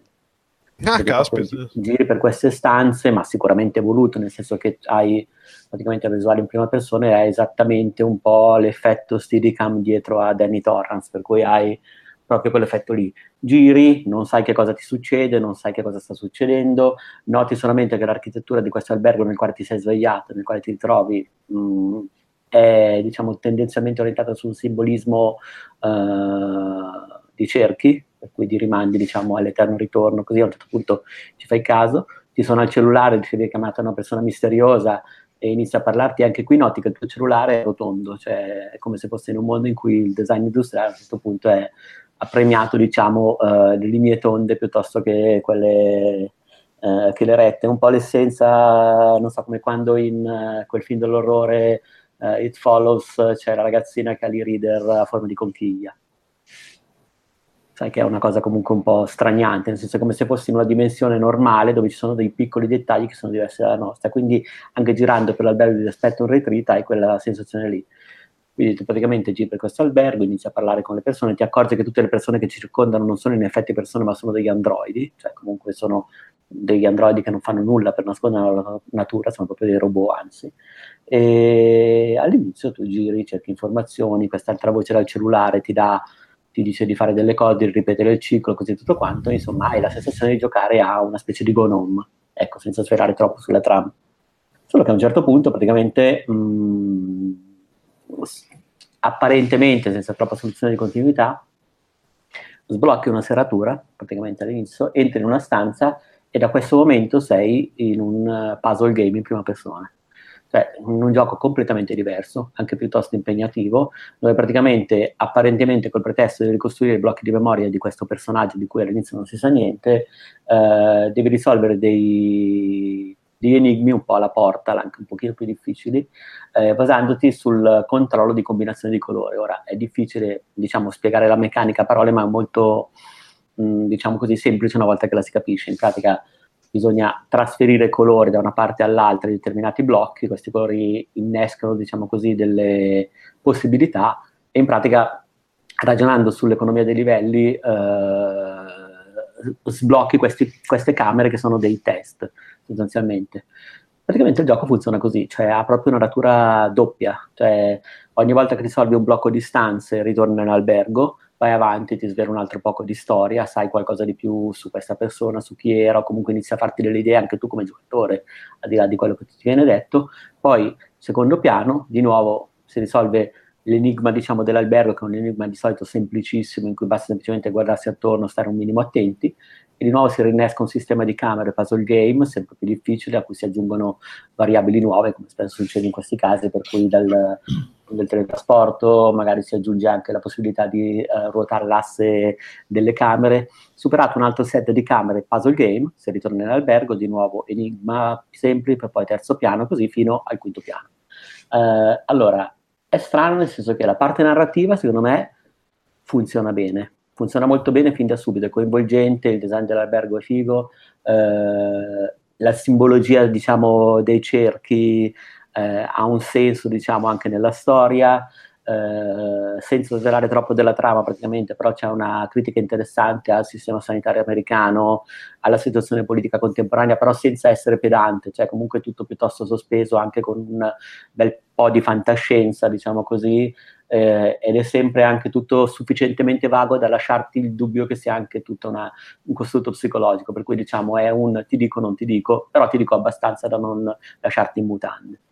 Uh, mentre invece le, le, fasi puzzle all'inizio mi hanno messo davvero difficoltà, anzi all'inizio in realtà mi sono anche incazzato, nel senso che quando ho la sensazione di avere di fronte un gioco che mi richiede tot impegno, entro in quella modalità lì, sono molto pigro. Nel momento in cui mi sono ritrovato nella prima stanza puzzle, e soprattutto per il fatto che i puzzle in questione, mh, non che siano particolarmente difficili una volta che si entra nell'ottica, però io ho fatto molta fatica per caso, proprio per forma mentis, a entrare nella loro dinamica, cioè all'inizio erano incompatibili col... Um, probabilmente non so, con il mio modo di pensare certi puzzle, per cui ho fatto una fatica boia a entrare nelle meccaniche. Ho iniziato a ingranare solamente dal secondo piano in avanti, quando ho iniziato a ingranare li ho apprezzati tantissimo e sono diventati la mia parte preferita. Per un sapore non... acquisito.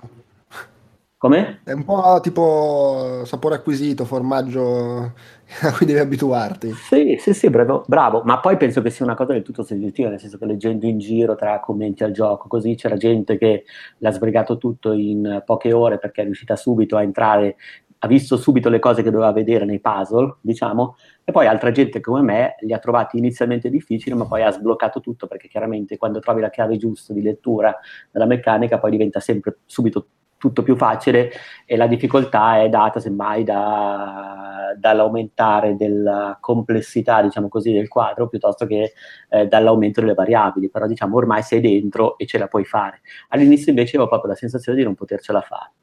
Uh, funziona molto bene la parte puzzle, funziona molto bene la parte narrativa, è incredibile che fino alla fine non ci sia una coesione tra queste due parti, nel senso che la scusa del ricostruire blocchi di memoria attraverso la parte puzzle è davvero pretestuosa, nel senso che comunque non so come dire, è veramente una mossa vecchia maniera, eppure te la giochi volentieri. Cioè, non, non saprei come dire, è un gioco che mi è piaciuto, mi sono piaciute entrambe le sue parti, eh, però è, non posso fare a meno di notare che è un gioco, eh, non so come dire, diviso sostanzialmente, cioè che avrebbe addirittura potuto funzionare sia se preso da, da una metà che dall'altra, in maniera, diciamo, indipendente. Però cioè, come dire, se le due parti sono belle non vedo perché non giocarlo. Eh, certo, sì. Cioè, è veramente strano perché c'è, c'è, l'unica cosa che condividono, diciamo, le due parti è ovviamente l'interfaccia di gioco, il punto di vista, sei sempre, diciamo così, lo stesso personaggio, dal, in soggettiva, la meccanica, la fisica è sempre la stessa, eppure hai davvero due robe diverse, per cui vai a sapere. È tipo la fetta di pomodoro freddo nell'hamburger di McDonald's. No, no, no, come la fetta di pomodoro freddo? È lì nel deluxe. Nel deluxe cos'è che mettono? La fetta di pomodoro fredda e tutto il resto è caldo. Ah, caspita. Il deluxe quale? Eh, il McRoyal Deluxe. Che so, quello che voi chiamate Royal...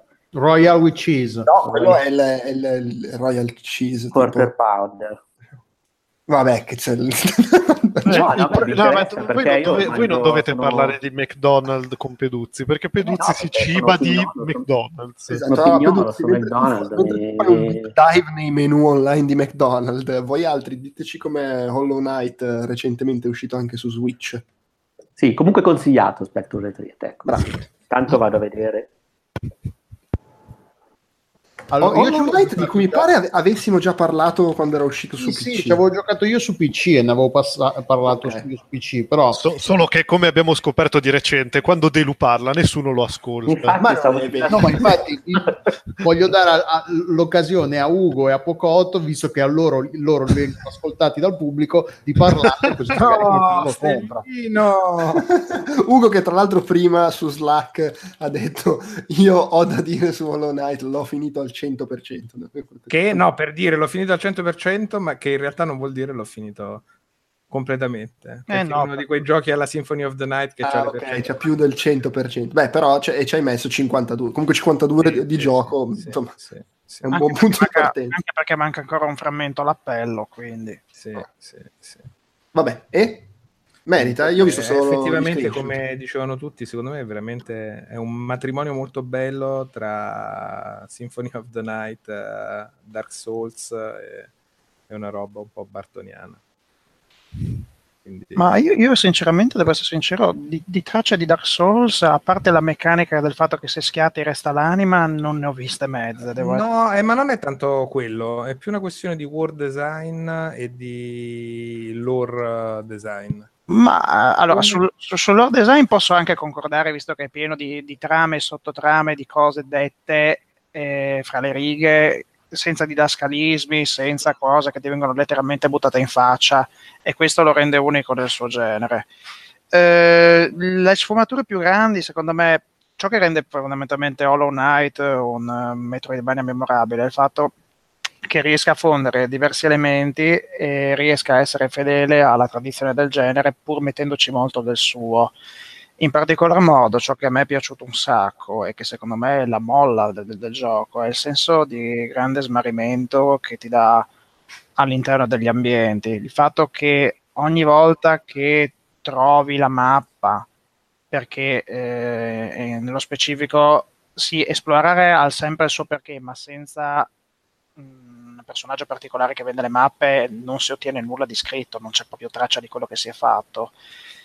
Eh, dicevo, ogni volta che si trova la mappa è qualcosa, è quasi un'epifania, cioè nel senso ti, ti- ti si apre un mondo e ti cominci a rendere conto di quanto quel piccolo frammento, quella sezione che stai esplorando è semplicemente un- una particella o comunque un, un pezzo di un mosaico molto, molto, molto, molto più grande. Quando so- proprio dico perché a livello di vastità Eh, ma anche in questo, per esempio, secondo me si, a- si avvicina proprio. Lo so che è una rottura di cazzo dire sempre ah, il Dark Souls Day, però ha veramente un sacco di similarità nel design, proprio quello che dici tu.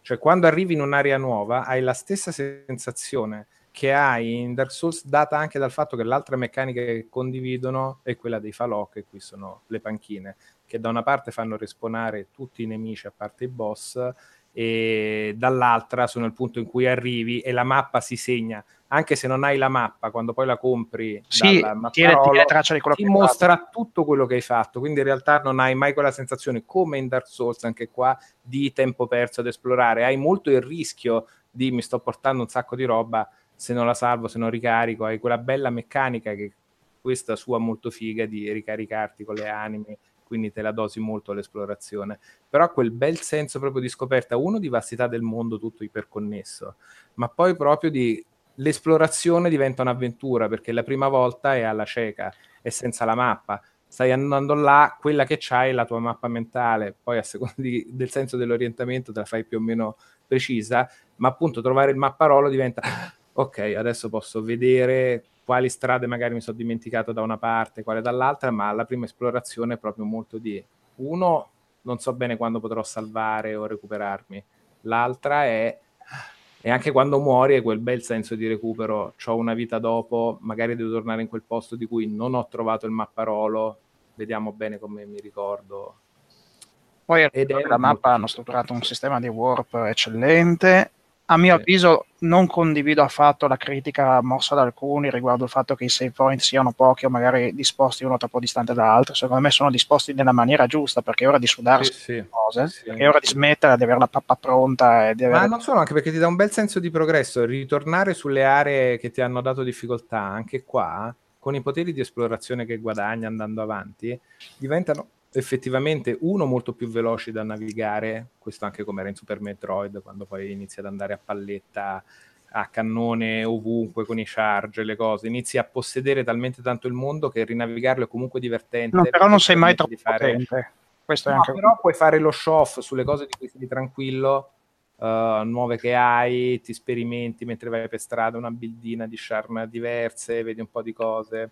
Ha un bel gusto nel come diventi padrone del mondo pian piano che uh, progredisci sia per numero di, di, di, semplici taniche di energia che hai, sia per abilità proprio di esplorazione. Poi ha un farming che è ridotto all'osso, praticamente quasi inesistente, salvo in, in alcuni momenti, e non è neanche necessario farlo. A me, ma, a me, il banchiere mi ha preso per il culo, è sparito con tutti i soldi, è normale. Poco eh, no, non sono riuscito ad arrivare a quel dialogo, non sono riuscito a depositarli tanto, ma addirittura ah. credimi che avevo, che avevo, avevo, avevo praticamente a un certo punto fra eh, come, come, come, le chiamano le, i pin, perdonami, le, boh, ci siamo capiti, quelle, quelle specie di forcine da poter vendere e vari, mm, sì, vari sì, me, mega dobloni, ne avevo talmente tanti che... Sì, ma quello anche a fine gioco la currency è enorme, però all'inizio ti fanno gola. All'inizio c'era... All'inizio ti costano c'era, tanto, quindi io mettevo in banca per sicurezza a un certo punto ti trovi tipo la banca è proprio scenografia teatrale che viene giù, lui non c'è più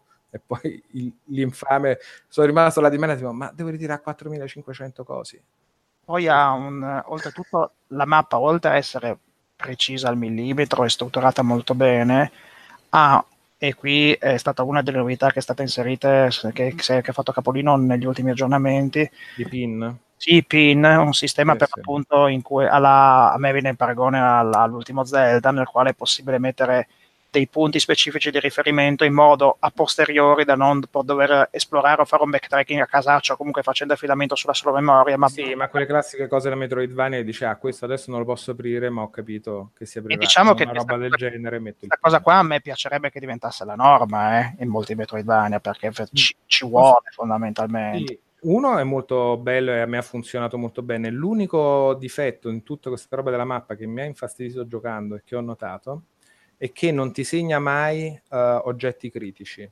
Per dire, uh, uccidi un boss, droppa l'abilità del salto. Nella maggior parte dei casi sono cose che devi raccogliere per forza, perché sennò non è Sì, perché c'è la, c'è la sequenza intermedia. Ma in alcuni casi non è così.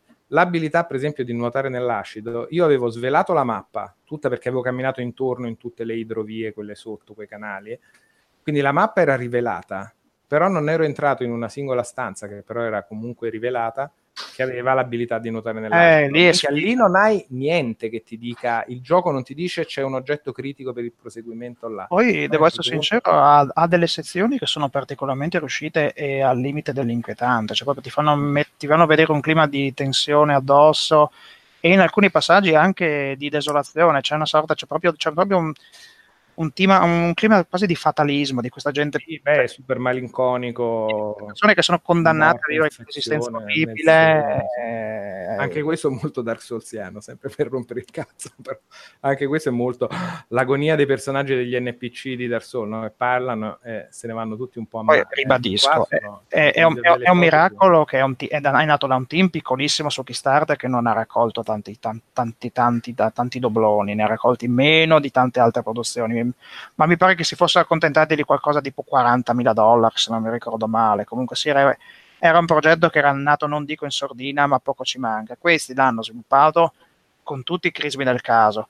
Continuano ad aggiornarlo e l'hanno aggiornato in passato come una serie DLC gratuiti. Non hanno Io mai. L'ho comprato su PC proprio quando è uscito il DLC con un, un tot di nuovi boss non hanno roba. il becco di un quattrino in più rispetto al prezzo di vendita iniziale e continuano, ribadisco, ad aggiornarlo, ad affinarlo, a portare dei cambiamenti. Sì, come Ora, rapporto qualità-prezzo sarebbe... Io l'ho giocato su PC. bomba sulle vecchie riviste. Penso che la qualità della versione Switch sia eccellente e so che è stato annunciato anche il porting su PlayStation 4, ma al quale ci si vogliono dedicare con calma.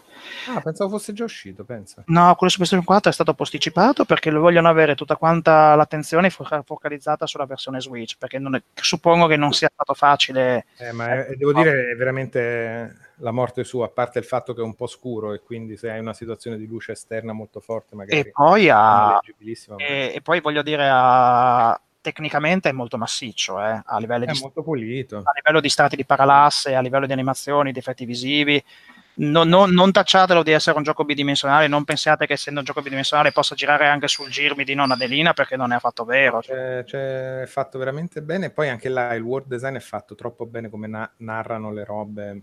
Cioè, quando arrivi nella città delle lacrime e dici ma questa è una caverna e piove, poi vai e scopri che c'è il... Ha un sound design strepitoso, No, veramente strepitoso. Io, io continuo a ribadire che si tratta del- di uno dei migliori Metroidvania che abbia giocato negli ultimi anni e lo considero Lo consiglio a tutti e forse le prime tre ore sono quelle un po' più meno no, le, la prima due ore forse sono quelle più deboli, poi quando si apre completamente. Sì, è, è un, è un gio- è un gioco, guadagno minimo di navigazione in più di eh, sì, no, è un gioco che merita gode. veramente tantissimo, merita, merita tutta l'attenzione di questo mondo. Secondo me se ne è parlato fin troppo poco, la, la stampa specializzata non gli ha...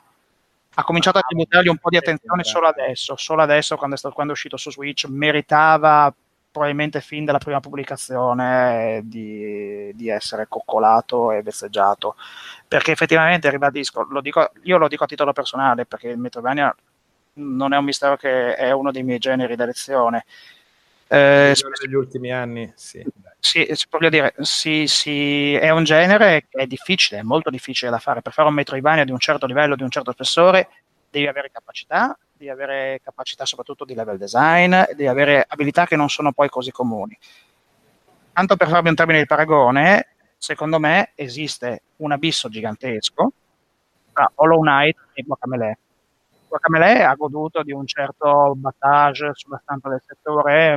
Hollow Knight è un titolo che è 50 spanne sopra, cioè proprio non, non sussiste neanche il paragone. Beh, secondo me sei un po' categorico, anche Guacamele è un ottimo gioco. però- È mo- molto, però è molto più filo guidato, è molto... Sì, sì, sì, però non, non è che esiste il Eh, voglio dire, ecco, se, se- inferno e non esiste io, io vi devo consigliare, Niente. Se vi dovessi consigliare senza ombra di dubbio un me- Metroidvania su quale spendere i vostri soldi in questo momento, la scelta cadrebbe su Hollow Knight. Cioè, No, ma anche per me, anche per me, però. cioè, proprio per- perché merita, merita la precedenza assoluta nel, nel backlog o- per, una- per un semplice non perché sia il gioco più recente più riuscito ma per una semplice scala di valori che lo porta ad avere una qualità che in questo momento mh, riscontro molto meno in eh, altri esponenti del genere Ah, secondo me Guacamele eh, ha avuto un po' più di risonanza anche per eh, eh, l'appeal grafico, nel senso che... Beh, ma anche per il semplice motivo che è pieno di big memes da sempre. Sì, ma eh, soprattutto poi arrivava in un, Anche arrivava, perché è un gioco, arrivava- ragazzi. arrivava in un periodo in cui i Metroidvania erano un po' sonnacchiosi eh, è vero anche Sì, questo. sì. sì, è vero, e poi... in Ma genere- infatti, secondo me adesso, cioè, eh, secondo me adesso che eh, uscirà, eh, penso, penso di metà agosto esce il secondo. con, tutto, con tutto il bene, credo che non farà lo stesso successo del primo. Eh, il secondo deve, deve sgomitare fra Hollow Knight, deve sgomitare fra la Mulana 2, deve sgomitare fra Dead Cells, che sono comunque giochi che hanno la loro di- diversità, che non sono catalogabili sullo stesso, cioè non sono sulla stessa linea, No, no, certo. però appartengono allo allo stesso No, che poi intendiamoci, eh, io e Gio Pep, e vabbè, anche Bellotta l'abbiamo provato, abbiamo provato Guacamole 2 alla GTC e non- non- cioè, il primo era bello, il secondo sarà bello uguale con qualcosa di più che, che lo renderà sicuramente interessante e, e ci siamo sicuramente divertiti a giocarci.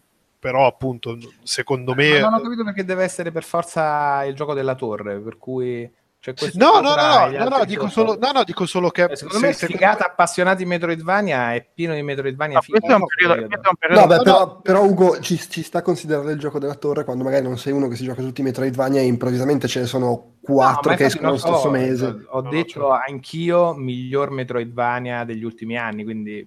No, ma Eh, comunque sì, non, non era, non era- non era un È discorso del- della torre il mio, era, il- Io- io era del- il discorso secondo me rispetto al primo farà, farà- mh, rispetto al primo Guacamole il secondo sarà meno eclatante proprio perché appunto c'è No, anche da considerare, c'è anche da considerare il fatto che adesso in Metroidvania ce n'è.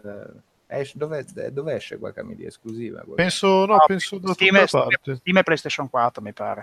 Ma no- Vabbè, ma eh, io ne facevo invece proprio anche una questione di stile grafico giusto, al momento giusto. Ma infatti c'è anche Sì, quello. no, sicuramente azzeccato. Cioè, non volevo mettere- cioè, non parlavo di qualità, Secondo me è un buon perché gioco di base. No, no, è chiaro, ma ci- secondo me è soprattutto quello, nel senso, Pogotto partiva dal discorso che al- al- lui, mi pare di capire, spiace che si sia parlato tan- molto, Sì, molto ecco. meno di Sì, Hollow sì, Knight rispetto a questo, e che vabbè, poi ci sta, poi uno poi ha le sue Eh, preferenze. secondo me sono, un po', sono Per- anche percezioni perché a me sarà capitato perché mi sono giocato Hollow Knight di aver visto molto più Hollow Knight. Che in questo ultimo periodo. No, no, però all'epoca. No, nelle ultime settimane sì. All'epoca Hollow Knight nella, in realtà è, probabilmente è proprio una questione di centrare il momento giusto. Guacamele è uscito al momento giusto. Hollow Knight adesso che arriva su Switch se ne sta parlando molto di più rispetto a quando era uscito originariamente su PC. Eh, banalmente Hollow Knight per quanto sia davvero pregevole ehm, a livello grafico e come stile tende molto a confondersi con altri prodotti simili. Sì, cioè tende, dico tende perché non è vero, è bellissimo, mm. però diciamo che mh, mm, rischia un po' di essere preso per il so- rischia di essere preso sotto gamba finché non se ne inizia a parlare davvero bene. Ma magari, magari, adesso c'è anche il fatto che se ne parla di più rispetto all'uscita originale, è proprio anche perché c'è lì l'ondata del oh guardate che questo gioco era fighissimo e ah, non ve lo siete cacato. Cioè, quello e secondo me c'è anche il fatto che Switch è una casa eccellente per cioè, il gioco. Per dire, eh, che si presta benissimo. Per dire spero, è bene spero, che per dire spero pur non avendolo giocato che anche Iconoclast prossimo alla pubblicazione su Steam goda di una spinta di popolarità in più grazie all'uscita su Switch beh c'è, eh. anche, c'è anche Minit che esce finalmente tra l'altro il giorno del mio compleanno il 9 agosto uscirà anche su Switch eh, e anche quello cioè, sembrava già ottimo prima e io, sì, con questo non sto io dicendo... e credo anche un miliardo di persone avevano aspettato Switch per giocare. Non sto dicendo che la pubblicazione su Switch sia salvifica però voglio dire no no ma, è, funziona ma nel mio caso per esempio funziona al 100% perché Hollow Knight dove l'ho giocato su Switch Dead Cell l'ho giocato su Steam no perché non amo early access. Esce adesso su Switch l'ho già preordinato perché me ne hanno parlato tutti bene. Quindi in quel caso, nel mio caso proprio è demographic centrata in pieno perché il genere mi piace, come piace di più giocarlo, minchia anche metropolitana quando vado al lavoro, due ore il gioco è lo stesso. Vabbè, d- d- con The Cells, The Cells ci andrei a nozze perché fondamentalmente si presta perfettamente a quella funzione ricorsiva. Sì, sì, sì. Va bene, Pocotto, già che è ripartito, sì, appunto, dici sì. anche un po' com'è questo chasm. Che... Eh, io lo, lo, lo, pronuncio chasm, ma non so se lo pronuncio. Chasm. Eh, chasm. Sì, è ah. chasm. Eh, eh, sinceramente, devo essere sincero, mi aspettavo di più. Eh, la questione è la seguente: questo discorso si collega per l'appunto all'evoluzione dei Metroidvania citata e anticipata poco tempo fa, pochi secondi fa. Allora, la, Casm, ok, dovrò mettermi a posto la lingua per dirlo, per inciso esce domani, domani dopo un percorso piuttosto travagliato in uh, start perché si tratta di un Metroidvania che doveva uscire in Forte nel maggio del 2014 e come ben sappiamo quelle date non vengono mai rispettate, ne abbiamo parlato più volte nel podcast. Ma, ma, infatti io l'avevo provato non so quante GDC fa. sì, e addirittura credo che anche la stessa software house abbia, cambia- abbia, cambiato nome perché prima era conosciuta come Discord Games e adesso si fa chiamare BitKid quindi probabilmente anche per evitare magari una sovrapposizione o un'eventuale ingiunzione legale da parte di Discord, il servizio di chat eh, famosissimo. Eh, boh, al di là di questi dettagli, eh, Chasm nasce come un Metroidvania dall'estetica a 16 bit che verte su una semplice differenza, ovvero il fatto che il dungeon all'inizio di ogni avventura è generato dall'algoritmo procedurale.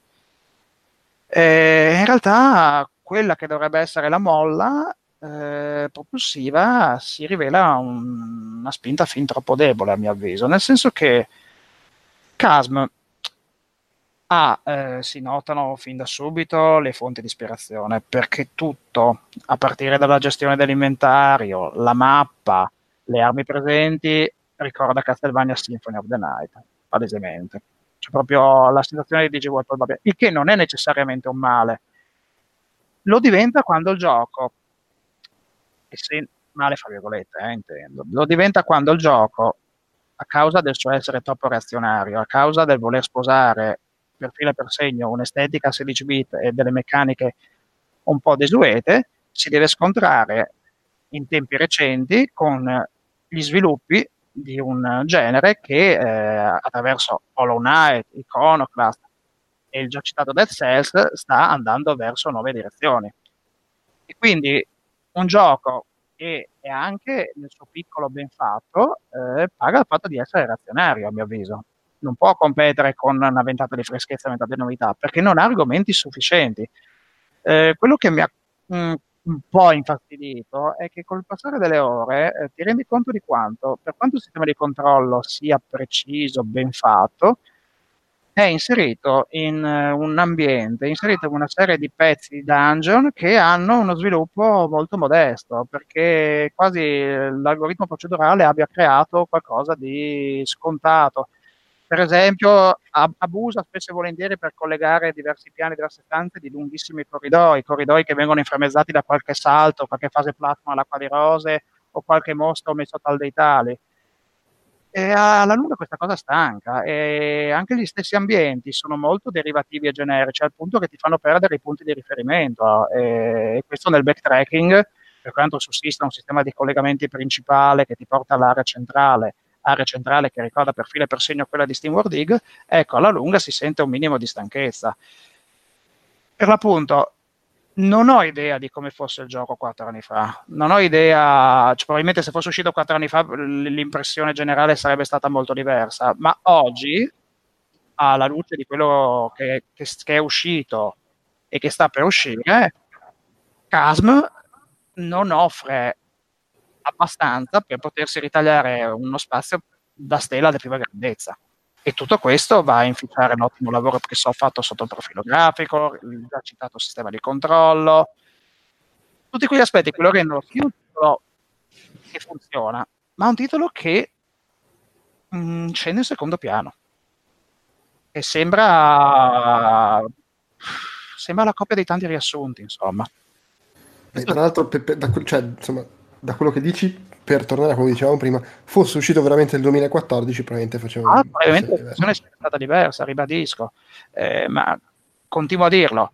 Eh, con la Mulana 2 che offre tutt'altra esperienza, con Iconoclast che ne offre tutt'altra, con All Night che è la, la somma di tante cose, e con Dead Cells che prova a dire del suo, con l'anima roguelite, con, portando l'accento su tante altre cose, uscirsene domani, oggi, tra virgolette, con un gioco molto molto molto ancorato a una visione del Metroidvania del passato è un rischio grosso che ti calcoli, che, che secondo me eh, è lo stesso rischio e della stessa critica che posso muovere a pelle questo magari come pregiudizio è disponibilissimo a cambiare idea in futuro le cose fosse così a Bloodstain al progetto di Garashi che puzza veramente di vecchio a vederlo giocato il che non, non, è che necessariamente bisogna e sia necessario aumentare la quota, nessuno dice questo, come l'originalità a tutti i costi non è che sia necessaria, però per, per, per chi ha divorato il genere eh, comincia a essere un problema il fatto di non avere spunti diversi dal solito, diversi dal consueto. No, no, certo, certo. poi eh, eh, Bloodstain anche il problema è che dire, è, è brutto ma la fame da guardare. Non è eh, Casm, per quanto sia reazionario, non è quel reazionario subdolo, brutto e becero alla Yokai Lai Questo voglio, lo tendo a sottolineare immediatamente.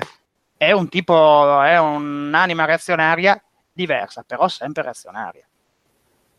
Eh, ok, ok. Sì, um, sì, comunque vabbè, sì, probabilmente il... ci hanno messo troppo. Poi magari domani sarò l'unico, domani luglio che uscirà. Oggi, ieri, dipende da quando escono sì, podcast. Insomma, l'unico a pensarla così e il resto del mondo dirà ah, il, metro, il Metroidvania più figo, più che c'è, ma chi se ne incula. Vabbè, ma è chiaro, è chiaro.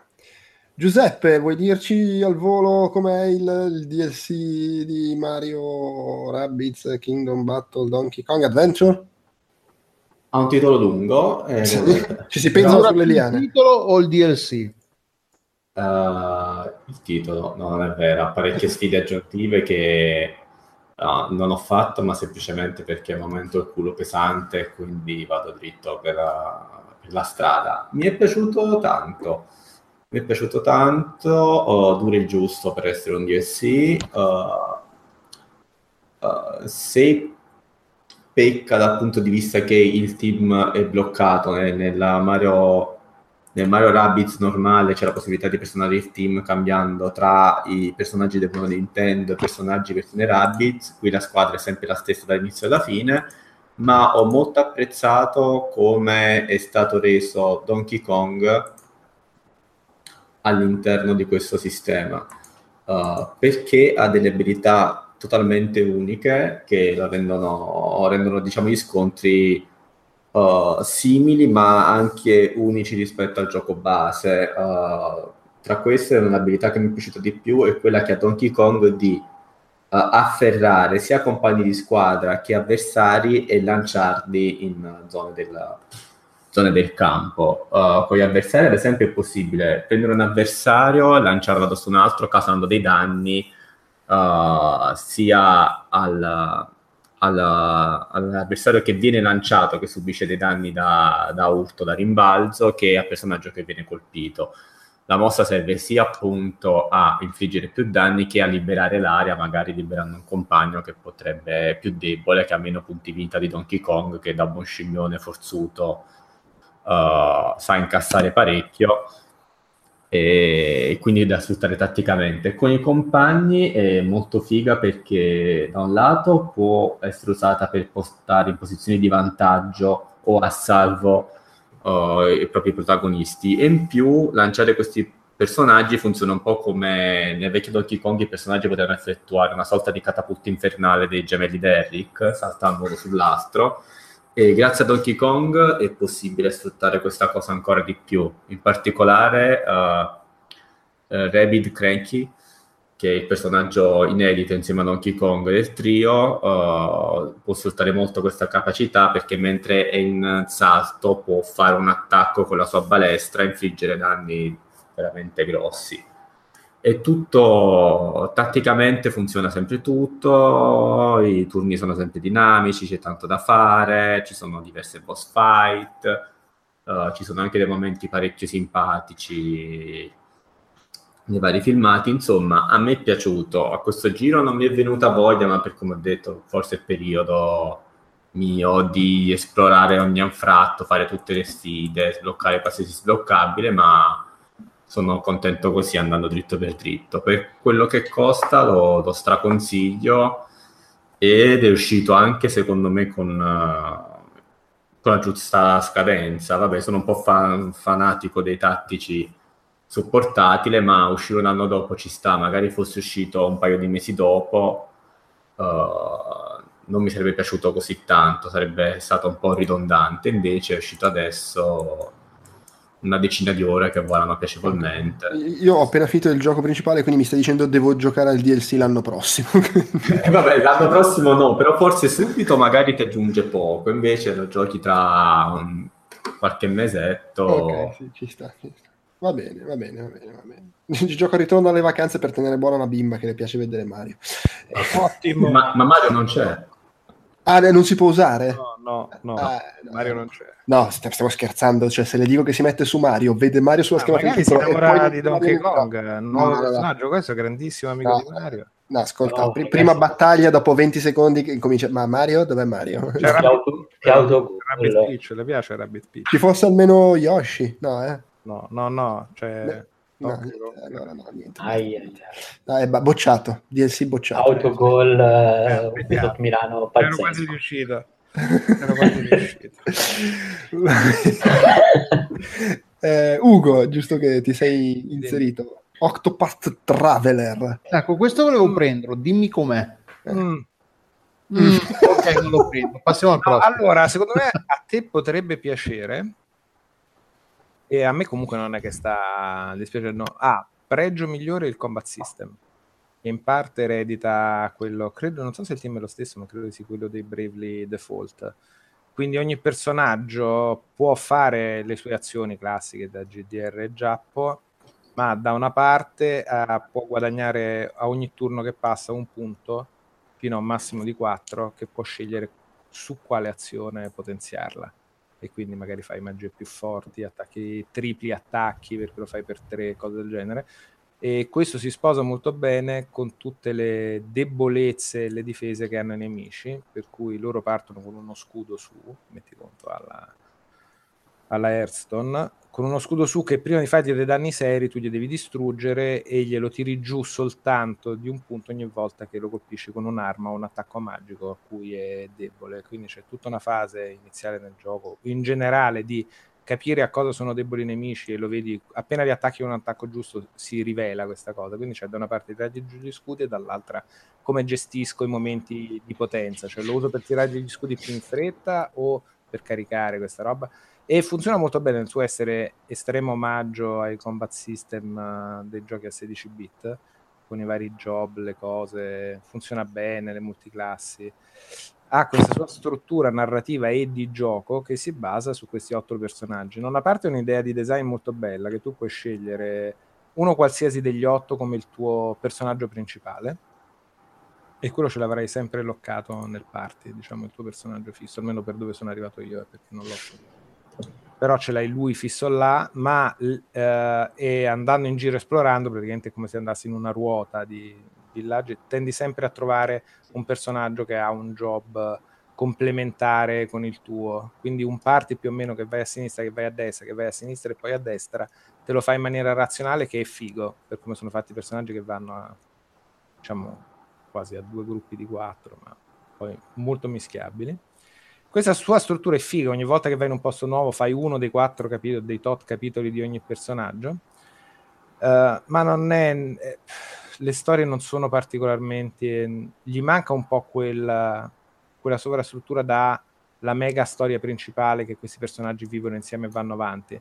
Ma ognuno arriva in una città, c'è una, un capitolo della sua storia molto concentrato su di lui, poi a seconda del party che c'hai ti porti anche gli altri appresso, lui è obbligatorio, ti vivi quella che in genere è molto light, light hearted, leggera, non, non per, però proprio lieve sia nel modo in cui è scritta, non tanto per i temi trattati che magari sono anche drammatici, prostituzione, cose, ma tutto molto all'acqua di su come si usavano un po' scrivere quelli, ma senza una struttura superiore che rende il tutto parecchio epico.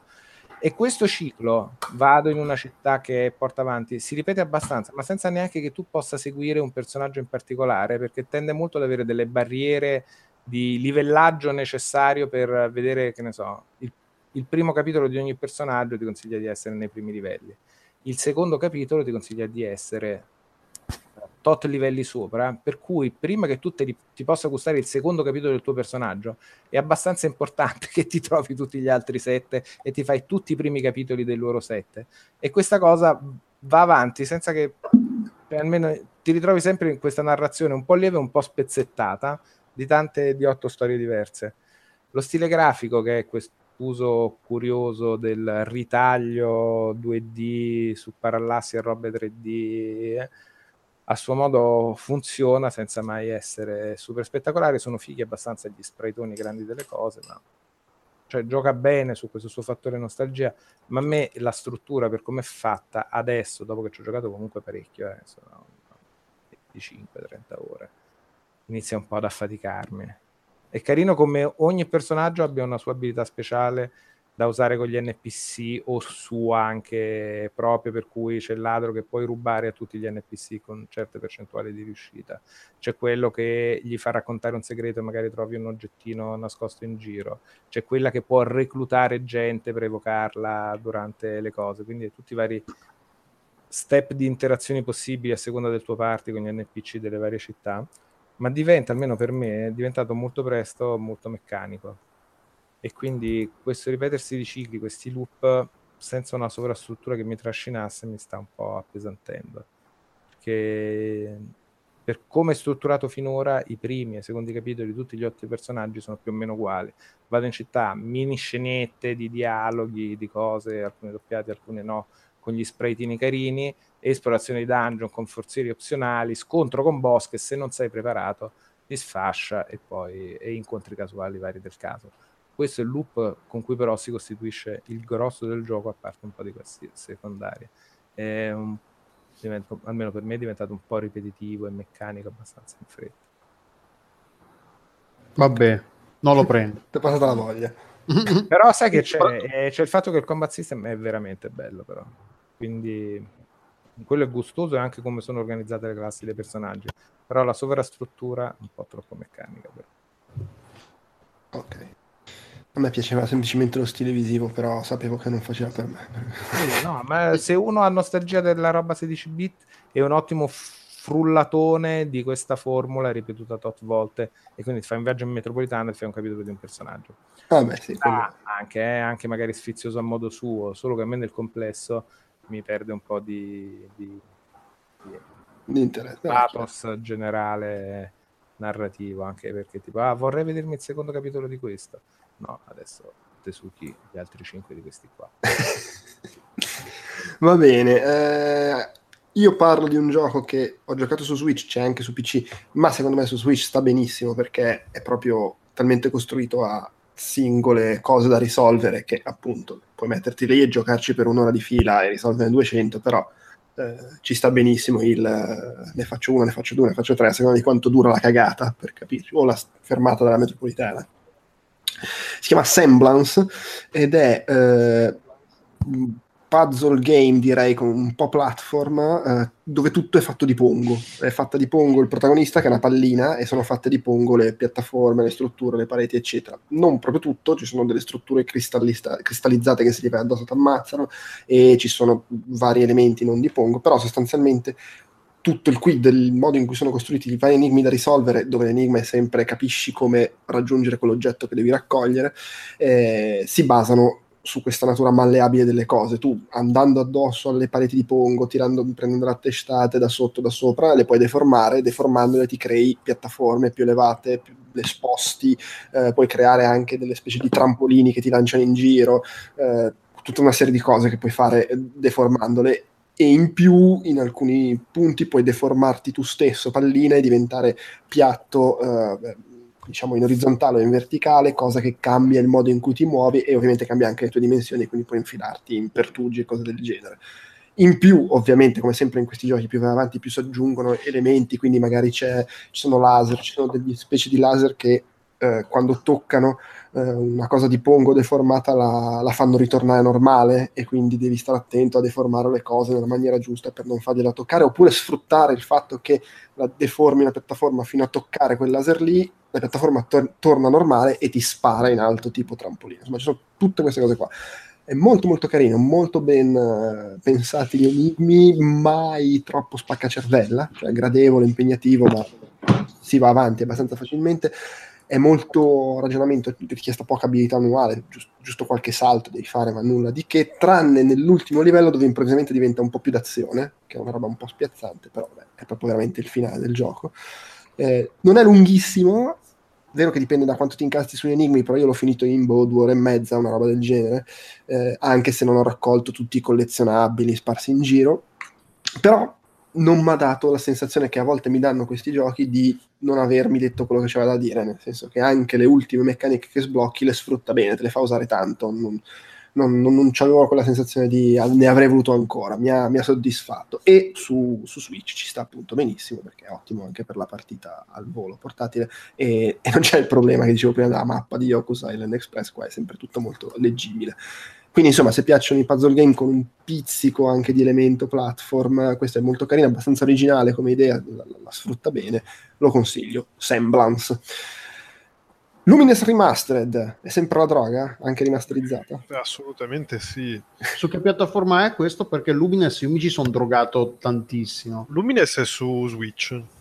Ah, mica lo prendo. Allora questo lo prendo sì, sì, no, anche sono... PS4, eh? anche PS4. Anche PS4, ma anche sì. Steam, credo, credo ovunque Xbox One. Sì, sì, anche PC, sicuramente anche... Allora, eh, sì, sono quelle quattro. PS4, PC, Xbox One e, e Switch. Sì. Vabbè, eh, io, Surgo e Peppe credo l'abbiamo Io ho fatto il double dip. Ok, ok, proprio perché volevi la droga. Perché volevo la versione PS4 sul televisore, che poi in realtà è veramente nonsense, perché anche la versione Switch va benonissimo sul televisore. Infatti, volevo giocarci anche sulla TV, ma cazzo, ma Switch puoi giocarci? Sì, esattamente, ma oltretutto veramente uguale, cioè, quindi nessun Vabbè. senso se non voglio averlo, qualsiasi cosa accendo, voglio potermi sparare un lupo.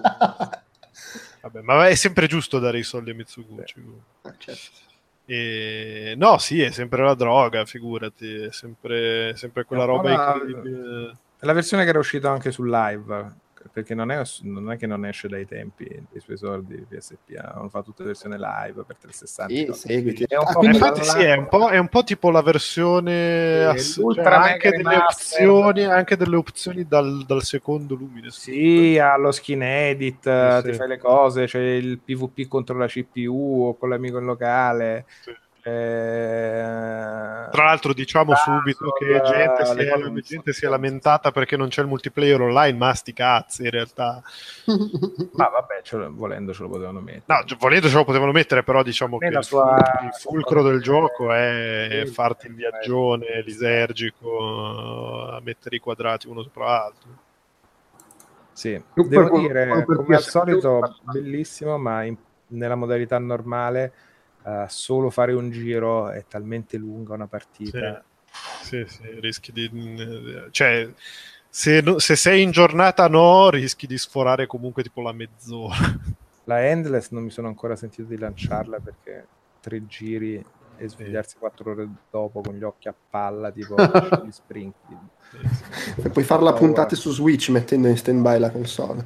Sì, no, eh, no, il problema è a quelli là poi quando inizia a diventare veloce. Là veramente interrompere la partita è un trauma perché ti devi ritrovare No, più che altro perdi con le velocità, con le robe, ti cadono giù i pezzi. No, ma sì, perdi il ritmo, ma soprattutto perdi la situazione in quel momento. Riapri con una torre al centro, posta tutto di lato, ma devo girare, oddio, aspetta un attimo. E però dico la schermata di pausa studi Sì. un attimo. no? Non copre abbastanza, eh, non credo che andare Ah, giù. ah, diventa abbastanza un bagno di sangue. Eh, vabbè. Secondo me è una roba incredibile, cioè una roba importante che ci ho visto e che, e che ho scritto anche nella recensione poi sul sito è che è, è pazzesco come anche lui, oltre a cioè do- anche lui dopo Reds sia la- di nuovo un gioco che non è, non è non assolutamente invecchiato di un secondo da quando No, ma infatti sono, credo, i due giochi... Beh, ma no, è un tot, metti una varia incarnazione di Tetris, ovviamente. Sì, no, vabbè, certo, chiaro. E quei due che escono e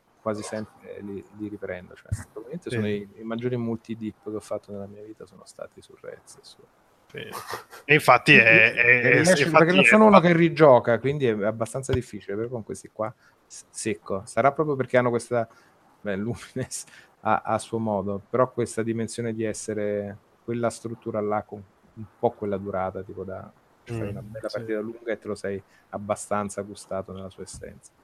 Ma infatti è, è- è be- è tutto bellissimo il fatto che sia Mitsuguchi a capo di Tetris, Tetris Effect, che Ah, è, che è fa- Lumines incontra, te- incontra Reds che fa l'amore con Tetris e fanno le Mm. cose incredibili.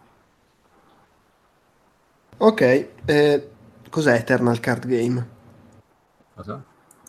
Io l'ho messo. Sì, È, è uscito da non un perché ho detto card game e con la neri... Eh? si Cosa? chiama così, è, è Eternal Card Game il gioco intero. Ho paura Eh, solo dal nome, Delu. No, vabbè, è un gioco di carte. Questo è completamente digitale, è nato e cresciuto in versione digitale, non è una conversione, ed è sviluppato da Direwolf Digital, che sono quelli che fino a un paio di settimane fa, un mesetto fa, lavoravano anche sul gioco di carte di eh, Elder Scrolls, che si chiama Legends. Legends. Esatto, è Le- Legends. Non so se li abbiano cacciati, com'è che sia finito, però adesso lavorano solo co- su questo. E cos'è Eternal? È eh, un gioco di carte che è nato, che sfrutta molto bene. Scusa, le- scusa se ti interrompo, ma è bellissimo perché c'è la versione italiana tipo su Android che si chiama proprio Eternal trattino gioco di Gioco carte. di carte. È il titolo, ma figa. Vabbè. In realtà è, è- è in giro da un po' perché eh, su, su- su Steam dice che è uscito il 19 novembre 2016, anche se in realtà se vai a vedere su- eh, sulle, sulle specifiche il gioco è ancora in beta tecnicamente, non è ancora uscito in eh, la versione definitiva, non è ancora uscito in versione definitiva. In realtà ne sono già uscite quattro espansioni e più tre ehm, campagne in single player che danno comunque un tot di carte che danno un tot di carte come quelle di eh, chi, chi è che ce l'ha le- questa cosa ah eh, Hearthstone fa la stessa cosa faceva la stessa cosa ora non lo fanno più.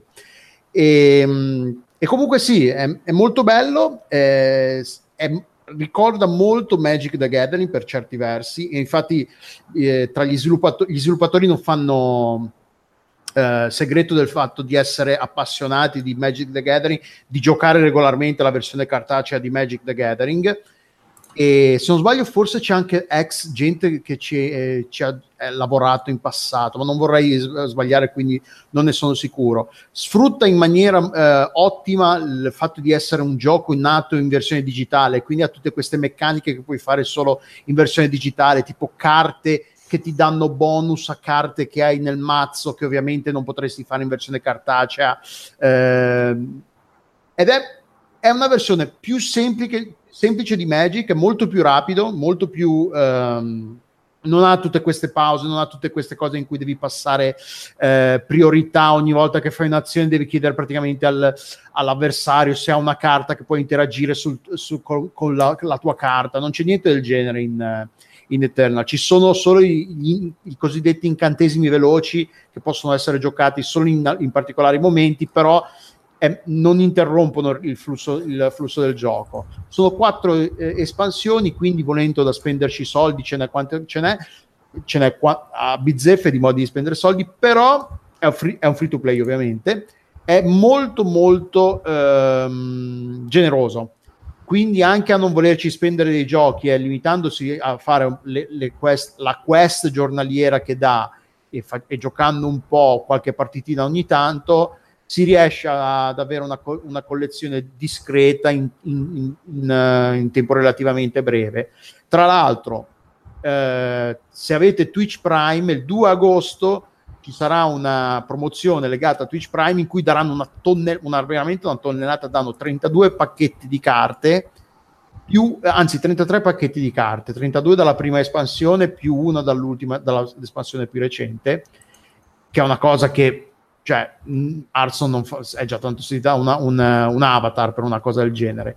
E, no è, cioè è bello è divertente è semplice è, se, è semplice da capire però è, piuttosto complesso è, complesso il giusto da interessare e ehm, stimolare tattiche e tutto il resto quindi se siete appassionati di giochi di carte e volete una versione di Magic che non sia costosa quanto Magic e che non sia complessa quanto Magic e che sia eh, godibile. Ah, tra l'altro ci sono i client anche per iOS e Android, quindi ci si può giocare anche in versione portatile tranquillamente. Eh, quindi sì, ottimo, divertente, ben di, ben, eh, con un ottimo design e, e, mo- e molto generoso dal, a livello economico. Ric- ricordatevi di queste parole quando il gioco uscirà su Switch e tutto il mondo ne parlerà. Infatti, Switch no, al momento non c'è, però sì, non, non però mi. Qua, qua, quando uscirà, tutti siete no, ma infatti, a parte, abbastanza a hipster da poter dire io ci giocavo quando non se lo cagavano. Nell'ultima non patch, nessuno fino a quando poi Twitch Prime Pro ha regalato 30 eh, pacchetti esatto. di eh, nel, in, una, in, una, delle ultime ehm, patch è stato introdotto o è stato migliorato il supporto del controllo via via joypad infatti. Era una delle novità da che, che fai su Reddit la gente. Quindi secondo me stanno puntando al mercato console hanno migliorato al, la, la, la, leggibilità di cosa stai usando se stai usando una carta su cosa la stai usando. È più facile da capire quando stai usando un joypad. Quindi sì molto probabilmente stanno puntando stanno pensando o ce l'hanno già in sviluppo e pronta a uscire una versione per una o più console. Ok, va bene. Va bene È mezzanotte 03, io sono sveglio alle 6, quindi vi saluto, vi abbraccio, vi voglio tanto bene, buonanotte, buone vacanze, divertitevi. Il primo ciao. Penso che, penso ciao. che anch'io perché domani lavoro Att- è il momento cavaliere dello zodiaco, andate avanti senza di me. e quindi mi, mi Ma siamo quasi per... arrivati, siamo alla, alla decima casa. Si, si stanno fermando tutti alla casa di Bo Sagittario. Ah, chi è che si cieca gli occhi per diventare fortissimo? Eh, Peduzzi, secondo me Peduzzi degli occhi non ha veramente bisogno. vero, vero. Vabbè, Peduzzi, Peduzzi voleva andarsene dopo 20 minuti del 2001 di Fermo Spazio all'Arcadia. Ah, l'aveva già visto. Eh, certo. Tanto sono due scimmie. Ma sì, volevo vedere la parte con le scimmie, quella più riuscita, secondo me. Il resto è il solito fantascienza. Visto, fantascienza alla David Cage. Fantascienza alla David Cage. Va bene, allora voi levatevi dalle palle. Ciao. Si fermano per Cristo Andromeda. Ciao. Uh, prima di morire anche tu, che vedo che sei segnato in scaletta con Pocotto su Hyrule Warriors Definitive Edition. Ah già, perché era già uscito su Wii U, è l'ennesimo Eh, gioco sì, è l'ennesimo po'. Eh, il ripacchettone di quello Wii U e i contenuti di quello 3DS. eh, Ah, Con Con la l'aspetto, grafica del Game Boy. Con l'aspetto grafico leggermente migliorato per quanto riguarda il frame rate, ma senza toccare i 60 frame al secondo e soprattutto, tirata d'orecchie, senza avere la possibilità di scegliere, come è successo nel Musu di Fire Emblem, la modalità cinematica che, basa, che spinge proprio sulla grafica e quella invece performance che abbatte un po' gli effetti e permette di far girare il gioco invece a 60 frame inchiodati. Cosa che nel porting, in questo porting eh, di Wars non c'è nella maniera più assoluta. E difatti tecnicamente è davvero è davvero menciotto, cioè è proprio, è proprio- fiacco e cioè, la giustificazione del fatto che muove tante unità in realtà lascia il tempo che trova. Mm, sinceramente ho un giudizio molto severo, trovo che sia fanservice, punto. Cioè proprio il, i Musu hanno bisogno di darsi una svecchiata dall'inizio alla fine, una formula ormai diluita e spremuta fino al midollo che non ha assolutamente più nulla da dire o da dare e, e o, o si mettono in testa di, di cambiare completamente, di dare un minimo di rivoluzione oppure du palle, ma proprio du palle enormi perché veramente è al limite dell'intollerabile come gioco. Cioè proprio...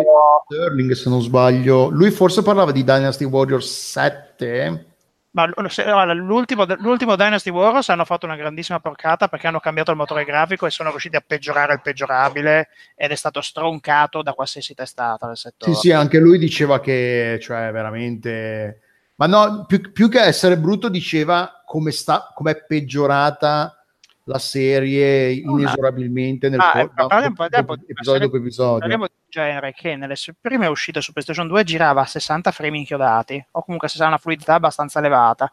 Nel passare degli anni questa cosa è venuta completamente meno, comunque è stata ridotta, non si capisce per quale motivo, di fronte a un gioco che per l'appunto ti butta 50 miliardi di unità in faccia, te le spara e dovrebbe almeno darti una risposta ai comandi degna di tale nome. Non che in Hero Warriors il gioco laghi eh, nella risposta agli input via discorrendo, ma si sente una certa pesantezza di fondo, una pesantezza di fondo che porta le missioni, per quanto possono avere delle micro variazioni, a seguire un canovaccio sempre, sempre uguale. Sempre uguale, che se non fosse per il fanservice, se non fosse per il franchise utilizzato, ti porterebbe ad abbandonare il gioco dopo neanche tre ore, secondo me. uh, hai qualcosa da aggiungere? Morto. Perché è abbastanza quello che è successo a me, però vengo da una storia di muso completamente, credo, diversa, nel senso che io, n- non ci ho mai giocato abbastanza perché la prima volta le avevo provate e ho detto, ah, vabbè, però eh, rifai questa mossa 100.000 volte e non sono solo questa cosa qui.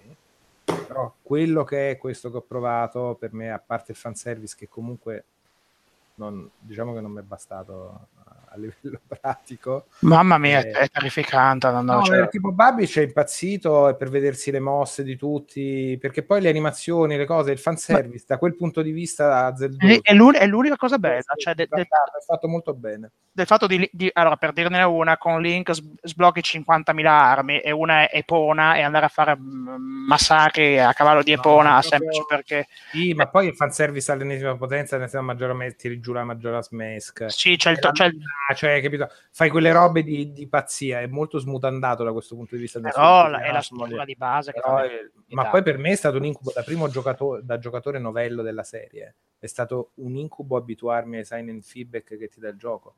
Cioè Sì. un bombardamento di oh vai da quell'altro personaggio, oh qua Oh, allora, è riuscire a prioritizzare quella roba prima che la impari io ci ho messo parecchio. Allora, è l'unica quando l'ho famiglia- imparato mi ero già rotto le è fra virgolette una delle poche cose veramente riuscite, il senso veramente di essere in delle battaglie in cui ci sono dei continui capovolgimenti di fronte, ma questo ti costringe veramente a dover seguire la, ma- la mappa fa pietà, cioè la mappa Sì, è- a sullo sì. schermo è piccola, brutta e ha dei pochissimi punti di riferimento. Tutto ti costringe a fare lo swap nel menu principale ad andare a cercare i punti di riferimento e oltretutto, per esempio, in questa Definitive Edition leggevo, io ho saltato a pie pari sia la versione 3DS sia la versione Wii U venendo direttamente da questa. Anch'io. Eh, convergendo su questa. E ho letto che rispetto alla versione precedente hanno inserito la possibilità di dirigere gli altri personaggi in dei punti specifici della mappa, cosa che prima non c'era.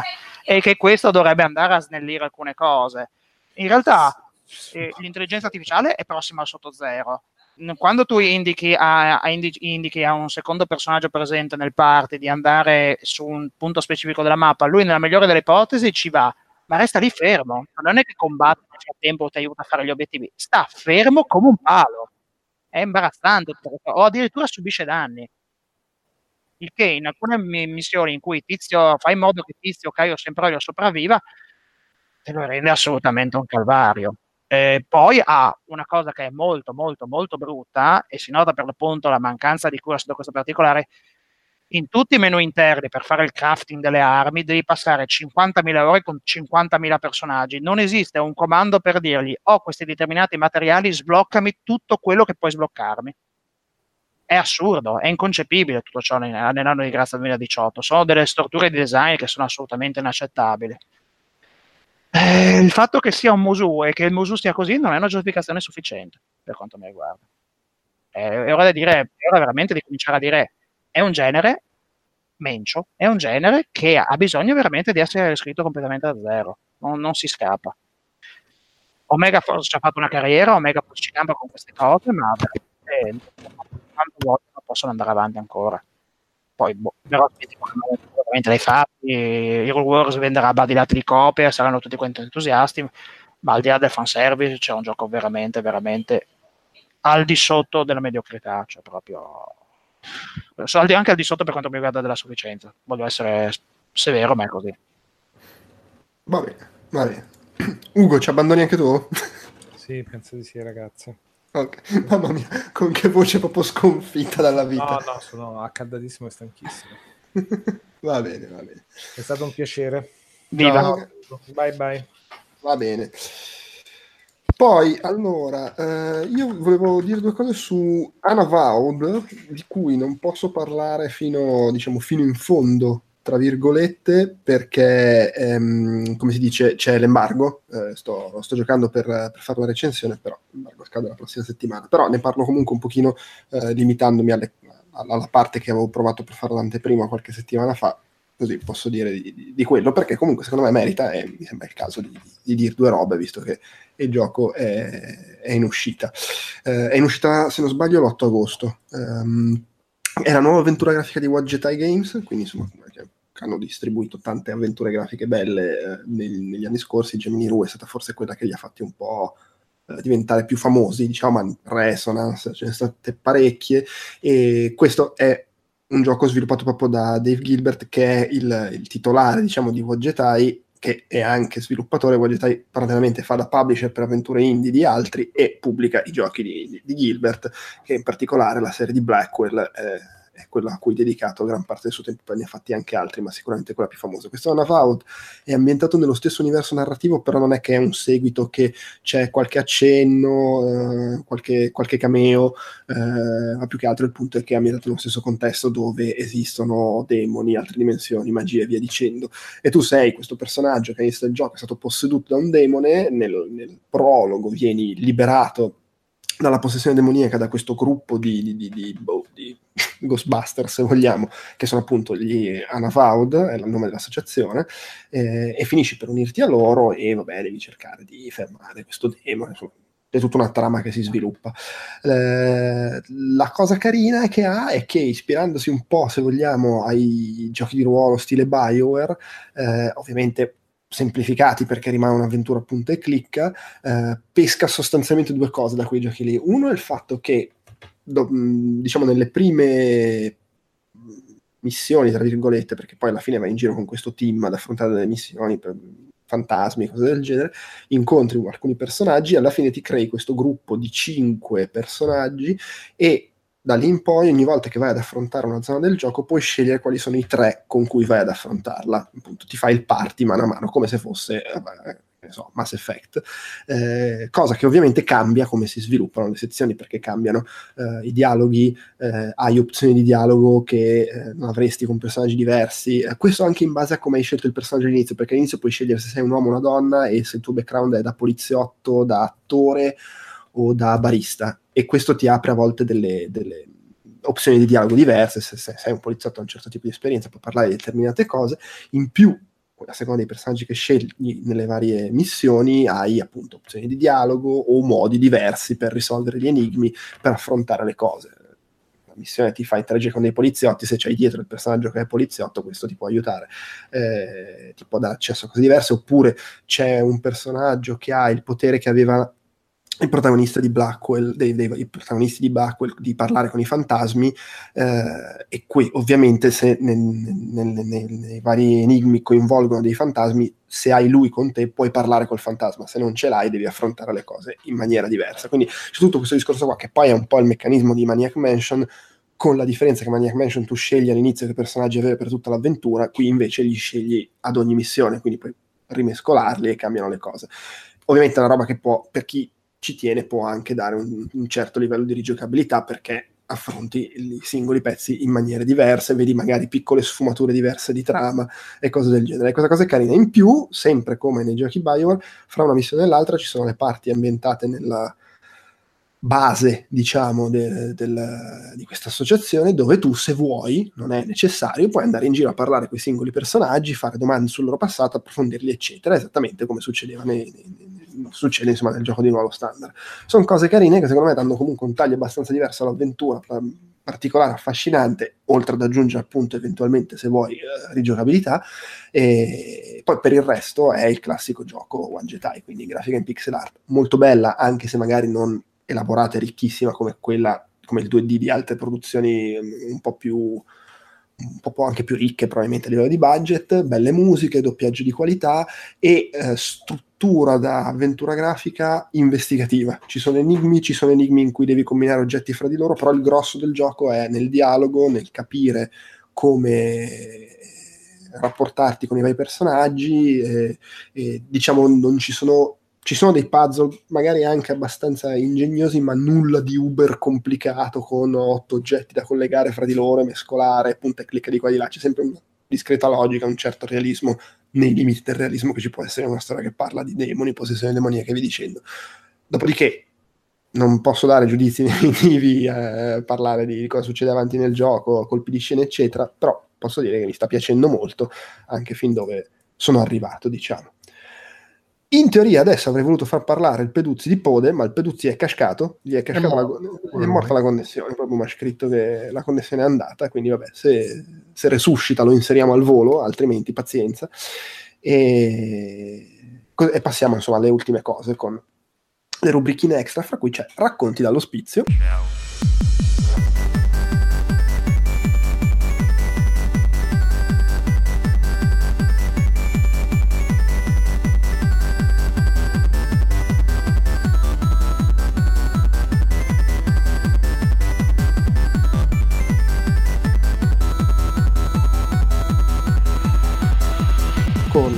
Nostro Pocotto che voleva dirci due cose sulla Street Fighter 30th Anniversary Collection che è uscita un mesetto fa, se non sbaglio.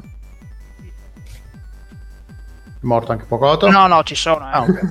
arrivando, avevo spento il microfono da, dalle cuffie, non da, da Hangout. Allora, sinceramente, devo essere sincero. Devo essere, eh. Allora, sinceramente, sono molto deluso dal fatto da come Capcom ha gestito la situazione eh, di questa collection, perché parliamoci chiaro, non si sta parlando di un anniversario di un gioco come tanti, si sta parlando del trentesimo compleanno di Street Fighter e meritava una celebrazione gloriosa, non di certo quella celebrazione eh, sciancata che è stata fatta attraverso la compilation che avete visto multiformato. Lo dico subito, eh, chiunque abbia parlato di un'emulazione perfetta o comunque di eccellente livello non sa di cosa parla candidamente parlando, cioè, lo, lo, lo, dico immediatamente. Ci sono una serie di glitch, di problemi a livello visivo, ma anche a livello di audio, che fino a questo momento non sono stati sistemati da, dallo sviluppatore o sono stati sistemati solo in parte. Capcom poi continua in maniera del tutto incomprensibile a snobbare gli utenti Switch, lo dico in prima persona procedendo alla versione del gioco, con una patch che è stata distribuita in tutti gli altri formati circa un mese fa e su Switch ancora latita. Non un comportamento che trovo assolutamente scorretto da parte Cosa succede? Succede che Capcom invece di curare le conversioni con dei team giapponesi ha deciso di affidare il tutto ai Digital Eclipse. I Digital Eclipse sono, non sono altro che i Backbone Interactive che hanno cambiato nome e pelle nel corso degli, altri, degli anni e che in passato, per quanto riguarda l'emulazione, hanno, alter, hanno alternato a eh, prove più che discrete a, a ciofeche imbarazzanti. E in tempi più recenti hanno firmato la Mega Man Legacy Collection, attenzione, la Mega Man normale, la serie regolare, non la Legacy X che invece, grazie a Dio, è stata affidata a uno studio giapponese e vede la collaborazione di M2, che sono dei geni, che sono quel team meraviglioso nipponico che ha curato tutte le conversioni dei, degli Siga 3D su 3DS. Quindi gente che ha passione, gente che conosce il suo mestiere, gente che ha fatto dell'emulazione, del ricreare il passato, una ragione di vita. Cosa che Digital Eclipse non sa fare nella maniera più assoluta qual è stato il problema fondamentale? Il problema fondamentale è questo. Eh, al di là dell'aspetto che sussistono numerosi glitch dal punto di vista grafico. Scusa, però è strano perché invece con la prima Mega Man Legacy Collection avevano fatto bene quelli di, di Ma in realtà è criticata per una certa presenza di lag. Ah, ok. I feedback sono sempre stati discontinui. Io ti posso dire che, eh, che so, eh, ho notato in diversi fondali dei, dei, dei, dei, piani sovrapposti di paralasse che non sono quelli precisi nella versione ufficiale. Eh, l'audio che so in Street Fighter uh, Tear Strike era in mono e non in stereo, l'hanno corretto con l'ultima patch. La risposta ai comandi è a tratti letargica o comunque non è precisa al millimetro. Eh, il tutto denota una mancanza di cura e per certi versi anche una mancanza di professionalità. Per quale motivo? Perché si sono limitati a prendere paro paro il codice delle versioni arcade, raffazzonandolo al meglio e senza inserire delle modalità che al giorno d'oggi mi sembrano anche il minimo indispensabile. Come si sa, è soltanto perché hanno ricevuto, fra virgolette, pernacchie da parte della community se, che hanno inserito al day one il training mode, la modalità di allenamento, che però, attenzione, non è presente per tutti quanti i giochi, ma è circoscritta a quattro titoli, ovvero Street Fighter 2 per Hyper Fighting, Super Street Fighter 2 Turbo, l'Alpha 3 e Strike, che incidentalmente sono i giochi con cui ci si gioca online. Con gli altri non è possibile fare la modalità allenamento. Ah, modalità allenamento che non è semplicemente eh, un versus, in cui il personaggio del secondo è, è, è affidato alla CPU, praticamente funziona tutto così. Mm, mm, scordatevi che so i training fatti con cura presenti che sono in Street Fighter 4, in Street Fighter 5, le challenge di combo, tutto quel corollario che ormai è base di picchiaduro e che poi DJ Eclipse snobba nella maniera più clamorosa. Altro punto fondamentale che mi preme sottolineare, manca la macro dei tre calci e dei tre pugni. Macro che solitamente è presente dall'anno del mai quante le conversioni eh, casalinghe. Cos'è? Eh, usare determinati personaggi diventa un calvario. Eh, con Zangief significa rinunciare almeno a un paio di mosse, al, quick, al double lariat e al quick double lariat. Eh, il teletrasporto di Akumo, quello di Dalshim, eccetera, eccetera, non, non vengono così alla perfezione e per esempio nella, nei, nei, primi due alfa il sistema di super è legato in, alla potenza in base al numero di tasti che vengono premuti che so se io la barra presenta tre livelli e voglio usarne soltanto due devo fare la super utilizzando due pulsanti. O se voglio consumarli tutti usare, devo fare con tutti quanti i tre pulsanti. La macro risolveva un sacco di problemi sotto questo profilo. Non averla inserita è assurdo. Allo stesso tempo eh, Digital Eclipse ha inserito le versioni vanilla dei CoinOp, il che significa che hanno tutti quanti i problemi di bilanciamento che sono stati poi corretti nelle versioni successive. Oltre a questo, tanto per dirne una, in Super 2 Turbo Akuma è grandissimo e Akuma solitamente nei tornei aveva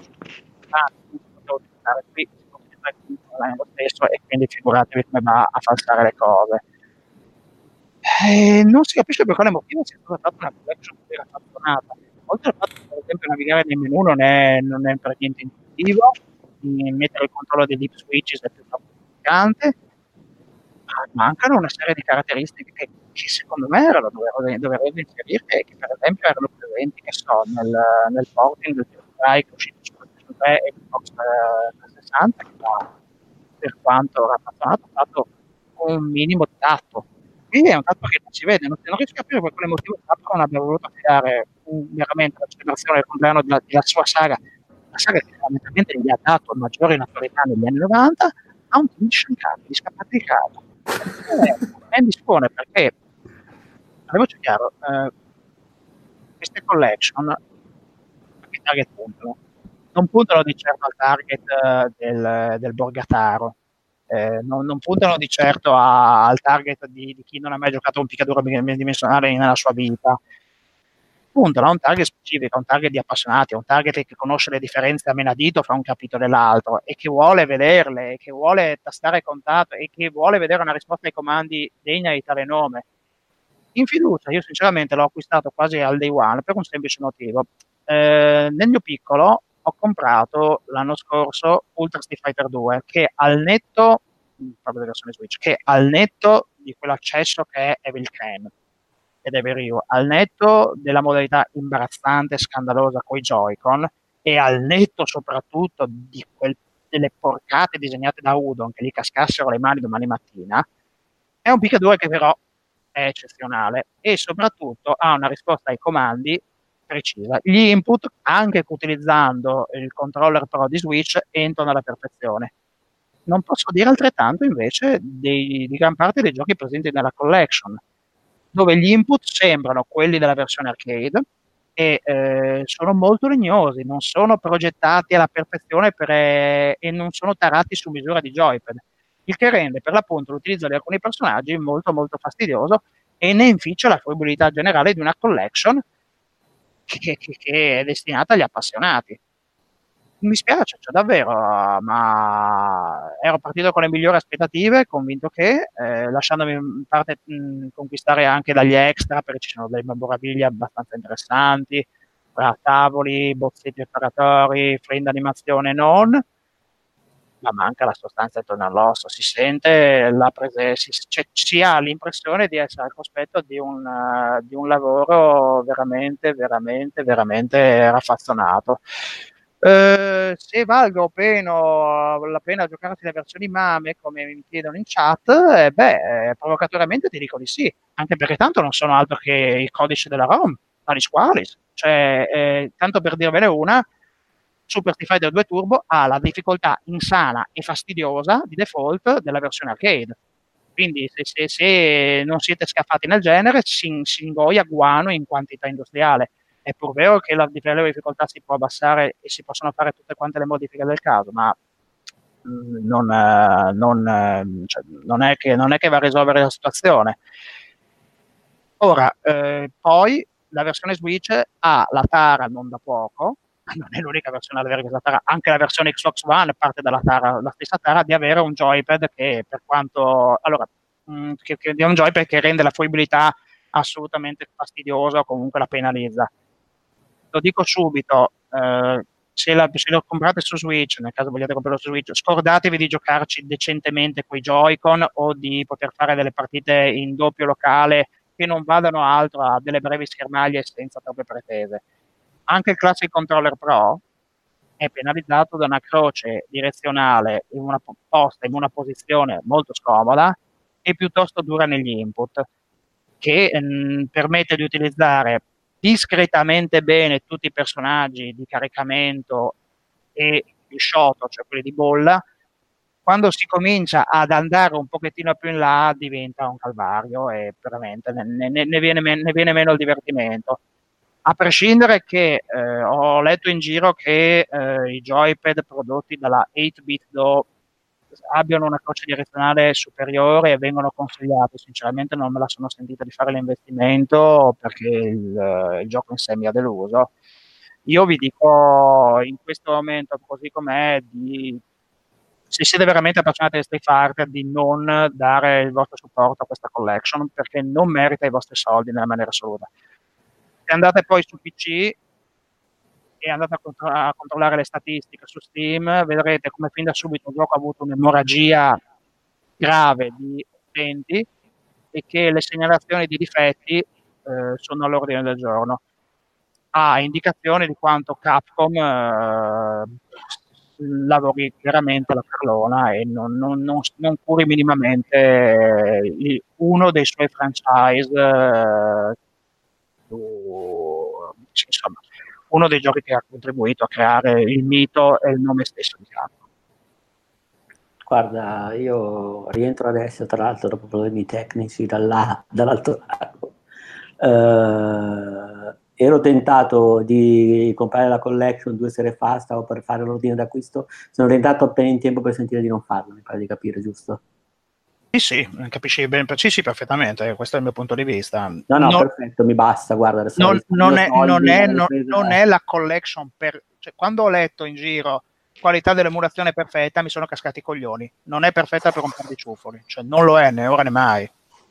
Guarda, lo capisco, tra l'altro io mh, mm, davvero ero tentatissimo di prenderla da appassionato così, ho visto qualche screen, eh, non amo particolarmente diciamo quando passano dai 4 terzi a 16 noni, aggiungendo le cornici, però immagino oh, quelle, cornici sono, quelle cornici sono agghiaccianti, agghiaccianti, sono di una... Ma mi chiedo, lo, sono rientrato adesso, quindi non ho sentito eh, tutto il pezzetto, ma si possono togliere, modificare. Allora sì, boh, eh, ho tralasciato questo aspetto concentrandomi più sul giocato. Il gioco permette una visualizzazione dell'immagine spalmata a pieno schermo con tutti i rapporti di proporzione spallati e voglio dire, se qualcuno di voi in ascolto utilizza questo, questa modalità, shame on you, che si che vergognati nella maniera più assoluta se ci stai ascoltando. C'è una novità di visualizzazione in 4 terzi e una leggermente zoomata che sfalsa leggermente le proporzioni ma è buona. E poi ci sono una serie di filtri che è il filtro arcade che quindi sfoca un po' l'immagine, il filtro che aggiunge una leggera puntina di skylines e l'immagine dura e pura. Le cornici laterali che dovrebbero rappresentare sulla carta una sorta di cabinato in cui si incasta l'immagine sono molto brutte eh, per quanto mi riguarda, non c'entrano assolutamente una fava con i giochi, ma grazie al cielo, e sottolineo, grazie al cielo si possono spegnere, cosa che ho fatto all'istante dopo averle viste una volta. Quindi quello, quello, quello, si può fare. Eh, per il resto che so, ci sono cose accessorie, il sound test c'è, ma non c'è la possibilità di vedere tutte quante le, le sequenze dei credits, dei finali, cosa che invece era presente nell'Anniversary Collection pubblicata a suo tempo eh, su PlayStation 3 e Xbox 360. Anniversary Collection che, se non ricordo male, aveva al suo interno Super Street Fighter 2 Turbo e il Tear Strike.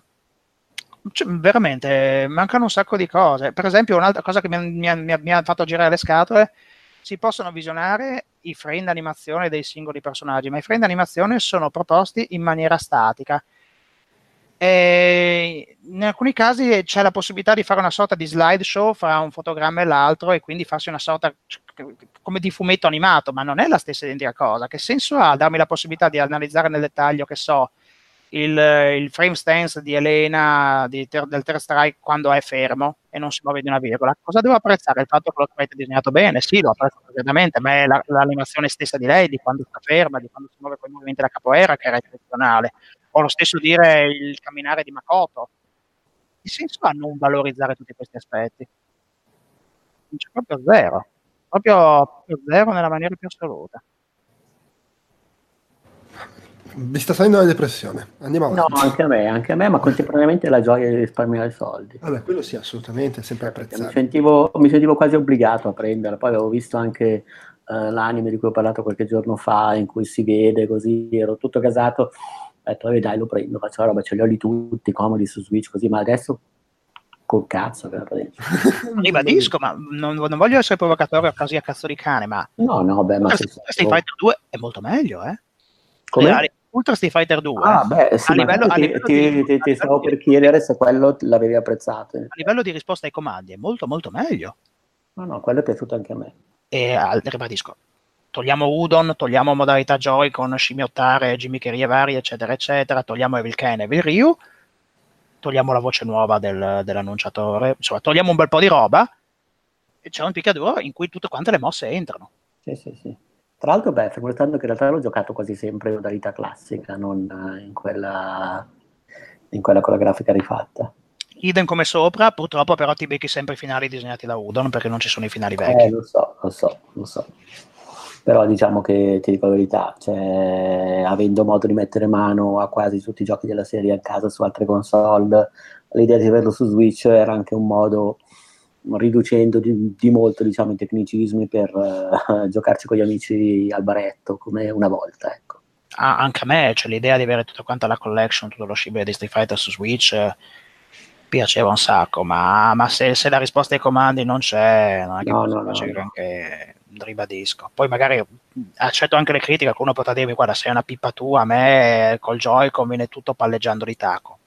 Benissimo cioè capace tu tranquillamente Fatto sta che, eh, che so, mettere anche i movimenti fino in diagonale alta e non rendersi conto che farli col joypad non è farli come l'arcade stick, vuol dire non capirne mezza. No, no, infatti. Cioè, vuol, vuol dire non avere a, a non è il fatto che i picchiaduro devono essere, adesso si parla tanto di picchiaduro di semplificazione, si parla del fatto che devono essere accessibili a tutti. E quindi è nato quel filone che ha cavalcato tantissimo da DBZ in cui gli input sono molto molto molto semplici, per fare in modo che tutti possano capire come giocarci e metterci dei combo. Io non pretendo assolutamente questo, ma allo stesso modo eh, tutte le scelte che sono state fatte nel corso degli anni per la semplificazione delle cose, quindi mh, non mi viene in mente il nome tecnico, ma tanto per dirne una, la, la, la, classica switchata di Fei Long, che è Yoga Flame fino in diagonale alta, che è stata trasformata in un Yoga Flame semplice nella, nella, nella Ultra Fighter 2, non è una, una, modifica così difficile da fare. Diventa complessa quando la tua unica voglia è quella semplicemente di prendere il codice della versione arcade, sbatterla dentro un emulatore e dire: Buono, ho fatto il gioco, ci metto 4 menu ed ecco qua 60 euro. No, no, beh, perché infatti viene venduta a prezzo pieno. Anzi, su Switch viene venduta a 10 euro in più delle altre, sì, viene patchata, sì. anzi, e non viene patchata in ritardo rispetto alle altre. Molto bene. Sì, molto bene, grazie Capcom. Brutta cosa. Va bene Andrea, visto che sei riuscito a, a tornare in, in, linea, mm, ci vuoi dire qualcosa di quello che deve essere l'ultimo gioco, diciamo, della parte principale del podcast, vale a dire Pode? Sì, volentieri, anche perché fortunatamente così chiudiamo il podcast con un po' di positività. No, non chiudiamo perché dobbiamo fare un altro paio di cose dopo, ma comunque. Ah, ok, ok, ok, va bene, lo, con un po' di positività. Uh, passiamo a un po' di positività. Comunque, uh, Pod è un gioco uh, sviluppato da uno studio norvegese che è di Bergvik, che si chiama Etchman Gun ed è praticamente un gioco uh, che fa un po' il rimando un po' a giorni soprattutto a Flow, a giochi come Abzu Future Unfolding, anziché quello che più lo ricorda per il modo in cui viene innescata la natura. In sostanza è un puzzle game con delle semplicissime uh, sezioni platform, però sostanzialmente praticamente anche la, par- la, parte puzzle, quella dominante, anche in questo caso non è particolarmente difficile e impegnativa.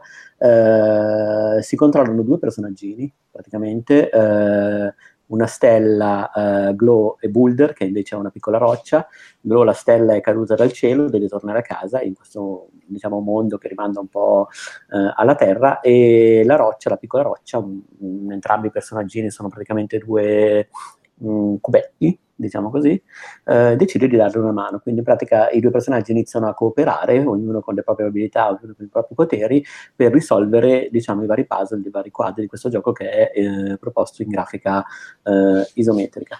Allora, eh, la cosa molto carina, prima di tutto, è che è uno di quei giochi dove puoi perderti a fare cose che non hanno eh, necessariamente importanza per il gioco. In pratica tu ti ritrovi sostanzialmente con i due personaggi all'inizio di un quadro di questa misteriosa, di questa misteriosa montagna, di queste grotte, di questa montagna piena di, diciamo, di, di resti di una vecchia civiltà, eh, il monte Fijalim, spero che si pronunci così, e praticamente i due personaggi hanno ciascuno un potere di riportare in vita questo, questo posto.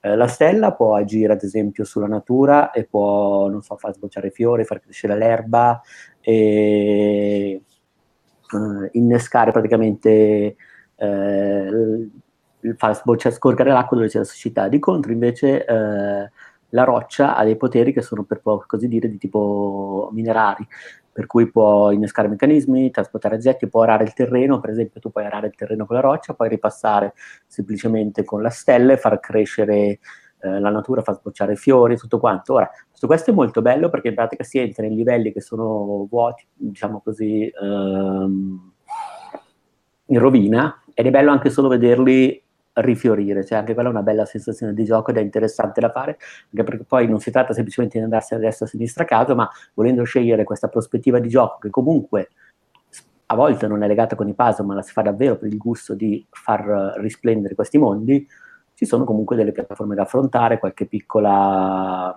qualche piccolo enigma da risolvere, bisogna studiare un po' l'ambiente, insomma se anche vuoi fare questa cosa a perdita di tempo, ci sono delle meccaniche che ti permettono di farlo in qualche modo divertente. Detto questo, la cosa più carina secondo me è anche eh, far interagire i poteri dei due serini. Cioè, I poteri che si manifestano tenendo premuto un tasto, gioco tra l'altro per Switch, in esclusiva per Switch al momento, eh, tenendo premuto un tasto e si, ognuno dei due personaggi può accendere diciamo un'aura.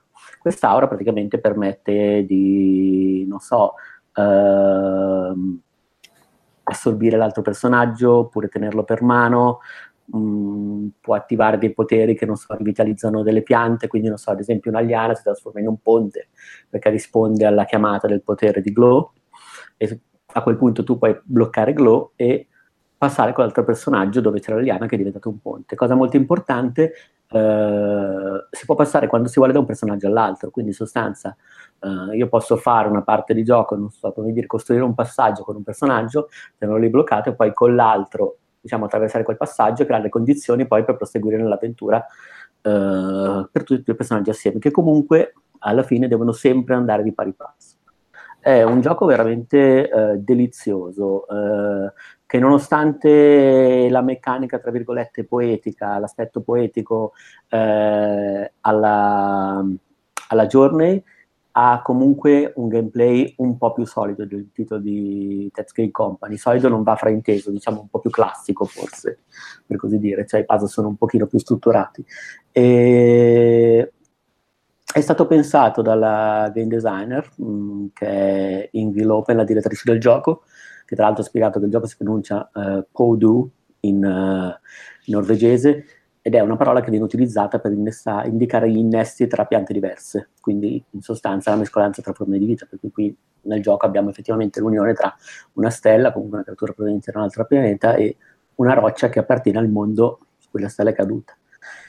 Eh, il gioco è stato pensato dall'autrice eh, per essere giocato in cooperativa, infatti l'ideale sarebbe giocare eh, in due, ciascuno col suo personaggio e creare la cooperazione. Io in realtà ci ho giocato da solo perché sono una persona arida e mi ci sono divertito moltissimo lo stesso, cioè ho, ho apprezzato il modo in, cui, viene gestito il passaggio tra i due personaggi, ho apprezzato i puzzle, ho apprezzato il fatto che ad esempio come in Journey eh, alcune interazioni con l'ambiente fanno eh, fiorire, sbocciare, illuminare dei glifi che poi offrono la possibilità di interpretare un po' il contesto, di sviluppare la storia che c'è dietro a questo monte e a questi due personaggi, a questa civiltà, diciamo così, inaridita, e contemporaneamente offrono dei consigli per risolvere i puzzle che si incontrano successivamente.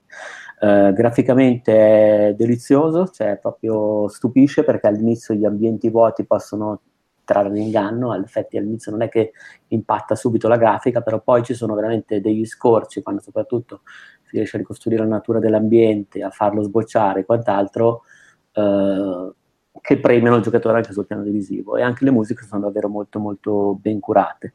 Uh, tra l'altro interessante che l'autrice l'ha sviluppato con l'idea di farci giocare il figlio di tre anni io credo che questo sia stato un po' esagerato, immagino che dovrà aspettare almeno un paio, però insomma mh, mm, è un gioco contemplativo interessante ma che non disdegna comunque aspetti dell'avventura più prosaica e quindi pur non essendo troppo crudele, pur non essendo, più essendo tutto sommato semplice, si lascia apprezzare anche sul piano del game design. Quindi promosso. Bene, bene, bene, bene. Avevo provato velocemente la Nordic, mi era sembrato in effetti interessante. Sì, sì. ok, dai, passiamo a giochi da quattro soldi.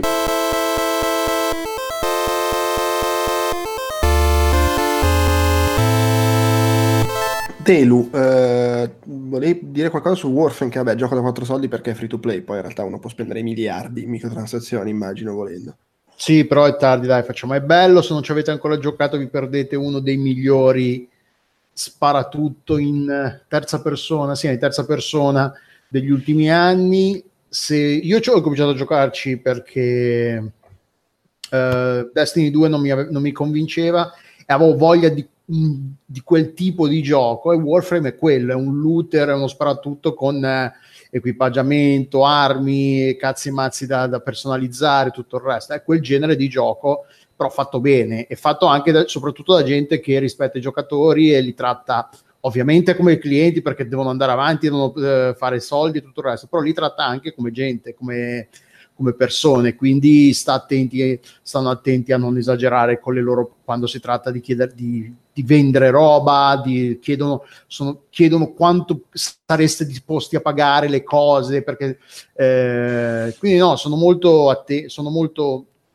eh, ascoltano un sacco, infatti hanno anche programmi settimanali su, su, uh, su Switch, su, su, Twitch, vabbè è uscita anche la versione twi- Switch tra l'altro da, da, un paio di settimane se non sbaglio. E... Ormai parliamo solo di conversioni Switch. sì, ormai, ormai sì. Eh, però no, è una figata. Io, io, io ricordi è solo in sviluppo, eh. non è ancora uscita, è prevista per l'autunno addirittura. Cosa? Warframe su Switch non è ancora uscito. No, c'è già, eh? No, mi pare di no. Sei sicuro di non confonderlo con Paladins? Switch, Warframe Switch. Uh... Ah, aspetta, eh, vediamo. No no, è stato, è stato, no, no, è stato annunciato pochi giorni fa ed è stato esatto, annunciato sì. Panic Button.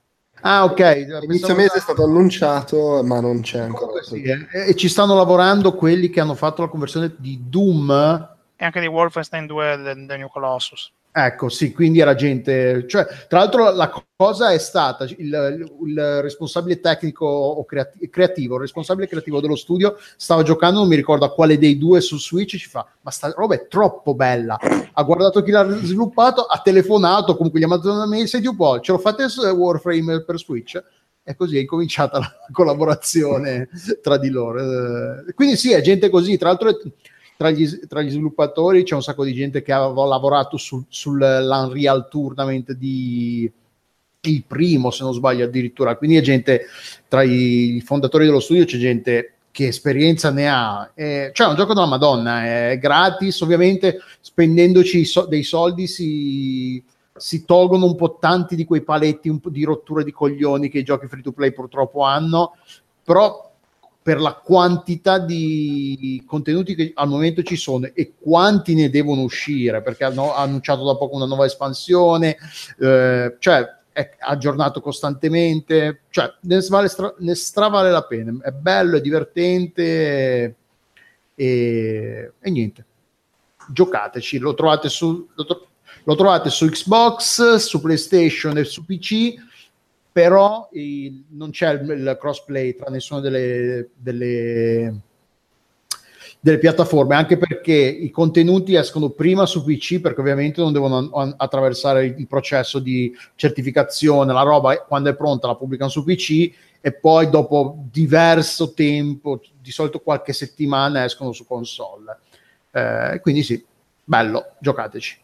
Va bene, e invece tu Pocoto volevi dire due parole sul fatto che è uscito Advanced No, ce l'ho Gun... messo io, però sì. Ehm... sì ah, visto che fare... Vabbè, comunque è uscito Advanced Dungeons and Dragons, Dragons, Dragons, che è l'ennesimo aggiornamento gratuito per Enter the Gungeon, che per farla breve introduce un paio di variabili, fra cui una palese che è il Turbo Mode, cioè quindi il gioco gira a velocità schizzata ed è molto, molto divertente. Non, non, vi dico come si sblocca, vabbè, tanto chi, chi ci giocherà avrà, avrà modo e tempo di sbloccarla, è una cosa abbastanza semplice. E in più eh, ha una modalità nuova che scombina un po' le carte in tavola perché si basa praticamente sulla fusione di diverse armi nell'inventario. Capita che in base a quello che si ha nell'inventario in un preciso istante, determinate armi possono guadagnare dei bonus e cambiare comportamento, eh, pardon, completamente eh, comportamento e quindi questo diciamo che dà una sfumatura de, di, di, caos in più a, al gioco che resta sempre eccezionale, resta sempre molto molto molto divertente. Eh, ci sono un paio di obiettivi nuovi, chi l'avesse platinato a suo tempo ha diciamo un, un piccolo incentivo in più per, per, ritornare e per sbloccare un paio di cose. Non è un aggiornamento che stravolge il gioco, che non, non ha necessità di essere stravolto, ma è sempre piacere vedere come, sempre piacevole vedere come il team continui a, a stargli dietro e a svilupparlo. Tra l'altro, essendo uscito il, il DLC, non so quando asco- lo ascolterete, però è al momento in offerta su Ah no, non è in offerta su Steam, un cazzo. Quindi no, niente. Il, D- il, DLC, il DLC, è uscito mh, mm, venerdì, ve- venerdì 27, se non ricordo. O non mi ricordo se giovedì 26 o venerdì 27, comunque eh, luglio. Eh no, pensavo che sarebbe stato in, in, in, promozione proprio per il lancio del, del DLC, invece no, è, è, a 15 euro su Steam. Sì, che ha sempre il suo prezzo fisso. Però sì, eh, io, io, non ci ho giocato quanto ci hai giocato tu, ci ho giocato meno, però no, è proprio bello. Ha un po' la cosa che può, che può rompere un po' i coglioni, che non so se eh, sia una caratteristica di tutti di tutti questo genere, però i, i, mo- i, nemici non muoiono tutti con un colpo solo, quindi No, è, eh, allora, volte. Enter the Gungeon, piacere Enter the Gungeon va che la resistenza dei nemici cresce con il passare dei livelli. Esatto, sì, quindi le, bisogna migliorare le armi o prendere di migliori, cioè un po' non è una, sempre la stessa cosa, però no, è un gioco della Madonna. È, tra gli indie del 2016 di quel, quell'annata lì è tra i migliori usciti. Sì, indubbiamente. Con, eh, Comunque se ne avevamo parlato al tempo. E ma sì, la, abbiamo, l'abbiamo recensito, ne abbiamo parlato a più riprese. E Ed è strabello, sì, sì. Continua essere strabello come al pari di Nuclear Tron, che è un gioco un po' diverso, ma che comunque è altrettanto eccezionale per quanto mi riguarda. Eh, è per chi ama gli sparatutto twin, i twin stick shooter e anche eh, con leggere sfumature roguelite è un ottimo. continua a essere a distanza di diversi anni dalla sua pubblicazione un acquisto consigliatissimo. Va bene, allora eh, chiudiamo con un velocissimo, la gente ci scrivono.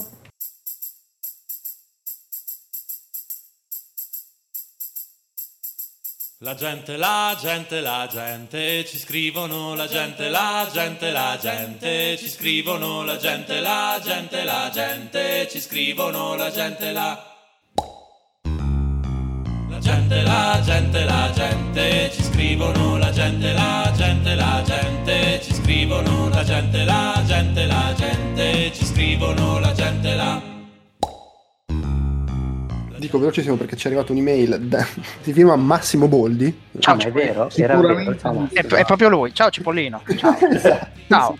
Ciao, ciao. Non è che faccio domande particolari, sostiene di stare giocando a Cyberpunk 2077, di aver ormai fatto una quarantina di ore, e dice finalmente è ritornato Deus Ex all'ennesima potenza, voi ci state giocando, che ne pensate?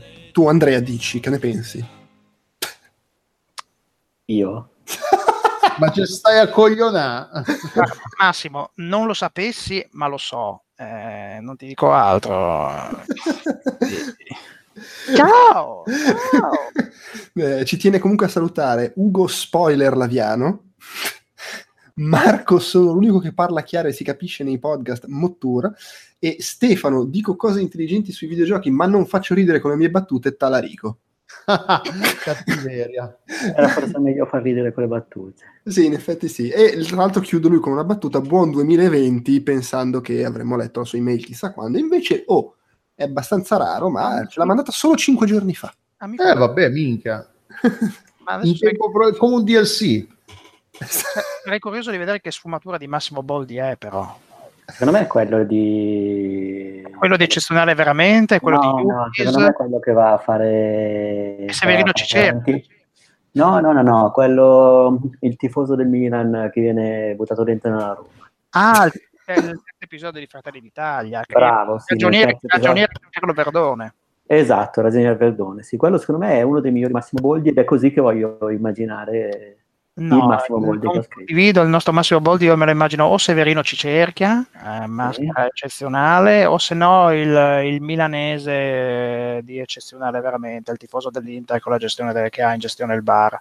Ok. Quindi, non voglio immaginarmelo cipollino perché mm, una maschera po- poco... Anche quello di Yuppies è un po' divertente, dai, però... Ah, a me piace tanto quello dei Fratelli d'Italia. La mangiamo in Bila Rometta.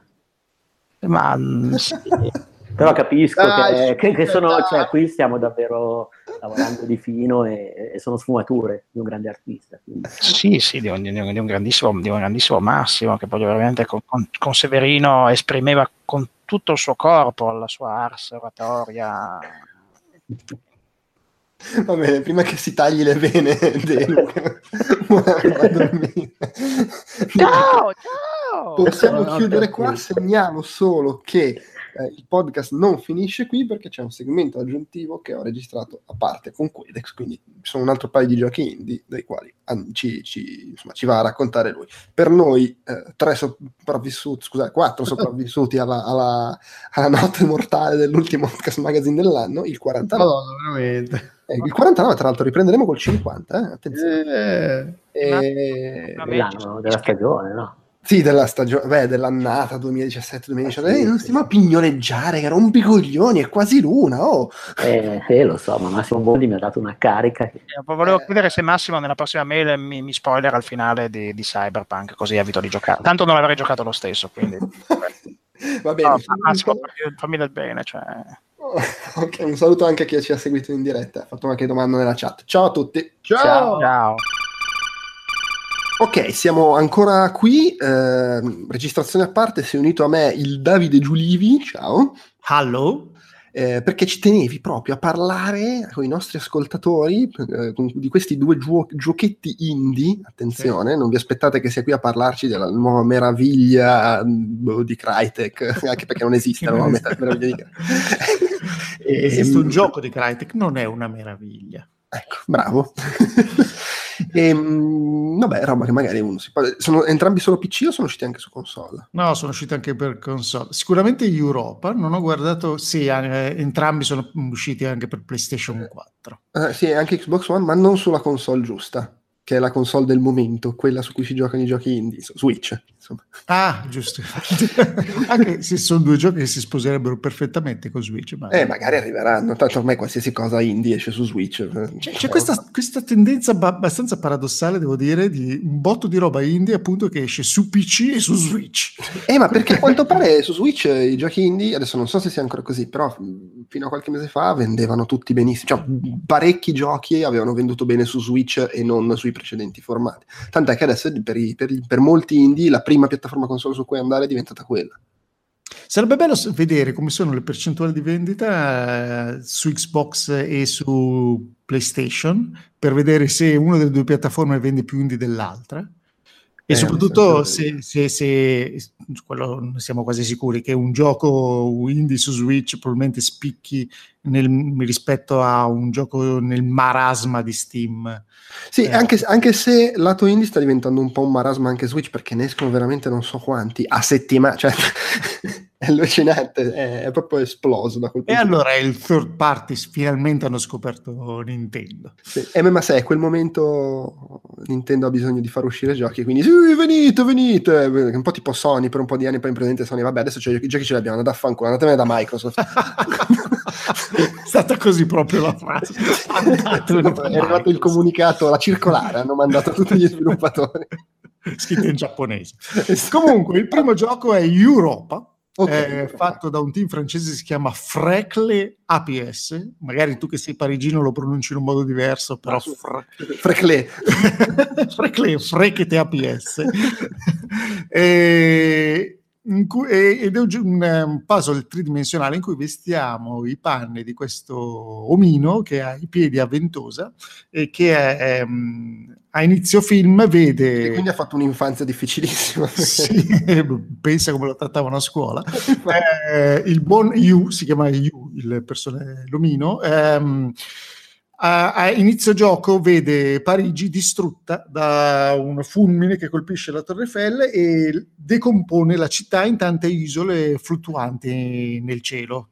Tra le nuvole, okay. e, mh, che diventano fondamentalmente ogni isola diventa un piccolo livello. Il, il scopo del gioco è raggiungere eh, la Torre Eiffel, la cima della Torre Eiffel che si vede sempre all'orizzonte tra le nuvole, eh, passando tra vari livelli che richiamano un po' i vari quartieri di Parigi, alcune mh, riuscendo bene a caratterizzarle alte sono un po' più anonime, ed è mh, f- camminando fondamentalmente su pareti e su pavimenti eh, con un continuo cambio di prospettiva. Fondamentalmente se la, la, la superficie ha una, ha una, forma continua si riesce a, a passare su tutti i lati del, dei, dei, livelli, quindi la prospettiva li cambia radicalmente e dove pare esserci un ostacolo insormontabile invece lo si può girare magari spostando una leva nascosta dalla parte opposta del livello, eh, però bisogna evitare gli angoli retti della superficie perché eh, si perde contatto con le ventosine, quindi si, si cade.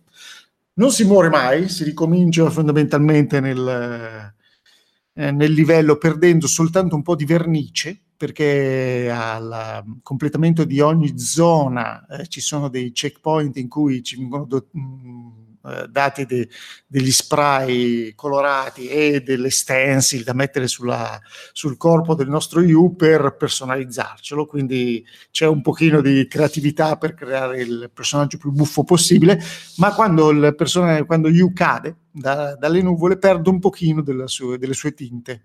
Quindi nel momento in cui si perdono del tutto le tinte si ritorna all'inizio del, de, della zona specifica, eh, non perdendo però i poteri che si sono acquisiti. Perché ogni checkpoint, ad esempio, si possono prendere, che ne so, si può acquisire la capacità di, mandare, di tirare un calcio a una palla per, eh, tirare, per spingerla contro una leva oppure per sollevare un box per metterlo sopra un pulsante tutto molto classico, è bello il, um, il gioco di prospettive perché eh, ci si ritrova, è tutto molto rilassato e lento, quindi ci si ritrova a camminare e a osservare la mappa tridimensionale che eh, ti fa cogliere degli, degli enigmi che si sviluppano all'interno delle, de, de, delle zone, quindi quando proprio ti ritrovi bloccato non fai altro che eh, riguardarti i livelli tornando magari indietro di qualche passo per eh, capire che c'è un tema che si sviluppa. È molto bello il, sia il, il, il tipo di, di, come si chiama, di, di, di quiz che trovi in ogni, in ogni zona e la, l'atmosfera è molto simpatica, molto bella graficamente con questi livelli che ricordano un po' Montmartre disperso nel cielo tra le nuvole. Bene, quindi lo si gioca in 6-8 ore, da quanto ho letto io non l'ho ancora finito, sono alla quinta ora ed è divertente. Ottimo anche per chi si è infastidito per la, la Francia che ha vinto il mondiale. Beh, sì, esatto. Cominci subito con Parigi distrutta. sì, però eh, probabilmente c'è un tema dietro di riconciliazione con la no, città. certo. Sì. Beh, in quel senso consiglio anche la visione del primo film sui G.I. Joe perché c'è la Torre Eiffel che viene polverizzata e cade in testa ai parigini. non me la ricordavo sta roba. In G.I. Joe mi ricordo che l'avevo visto ed era una gradevole cazzata. Sì, sì, esattamente. E c'erano delle belle signore anche. Ehm, ah, sì.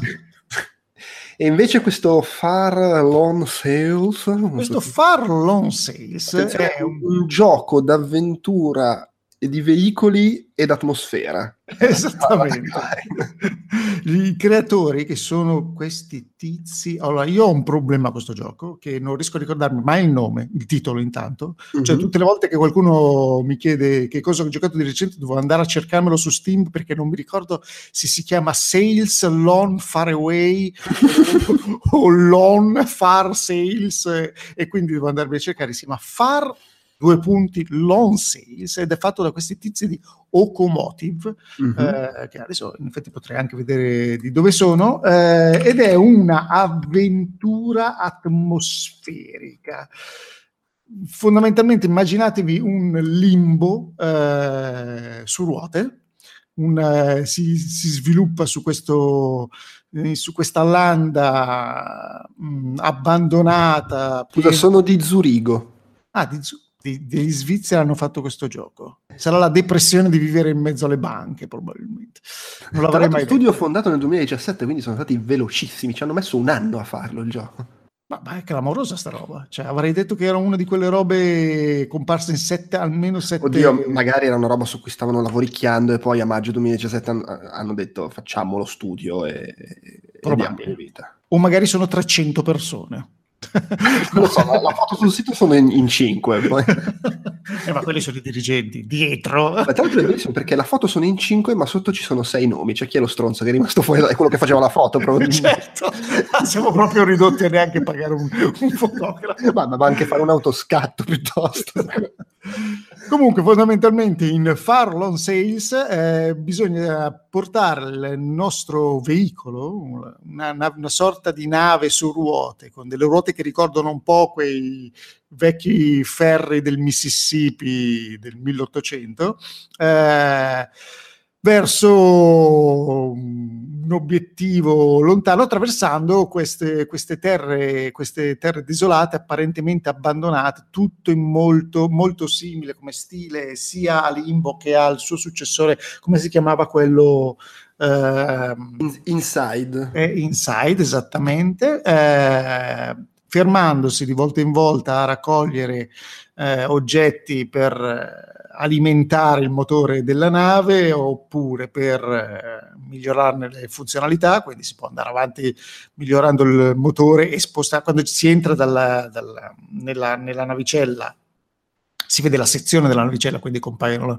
le, le, varie stanze dove passare con il nostro personaggino e far sì che il motore continui ad andare, oppure eh, tramite Ventus, utilizzando delle vele, si possono ammainare. Eh, come si dice il contrario di ammainare le vele? Non ho idea. Vabbè, comunque, eh, non abbiamo la preparazione nautica sufficiente. Era fantocci, mi cazzi quella gomena.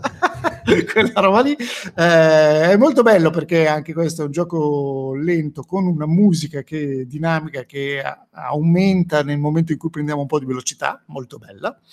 Um, e non ci, fondamentalmente non ci si può fermare, ci si ferma soltanto in alcune uh, stazioni perché bisogna superare degli, degli enigmi, uh, fondamentalmente anche questi molto che contemplano dei grandi meccanismi che bisogna far uh, funzionare per proseguire nel, nel viaggio. Um, e eh, però il, fondamentalmente il gioco fa in modo da darci sempre in qualsiasi momento tutti gli strumenti per proseguire in qualche modo. Quindi non ci ritroviamo mai a essere completamente fermi. Nel momento in cui siamo fermi ci allontaniamo dalla, dalla nostra navicella e il um, dal nostro vascello ecco forse la parola più giusta per chiamarlo per definirlo e il, la, la, telecamera si sposta, segue sempre mantenendo una, una, visione del vascello e del nostro personaggino, quindi fa delle, delle carrellate per farci vedere il paesaggio e farci capire forse dove, dove possiamo recuperare una cosa.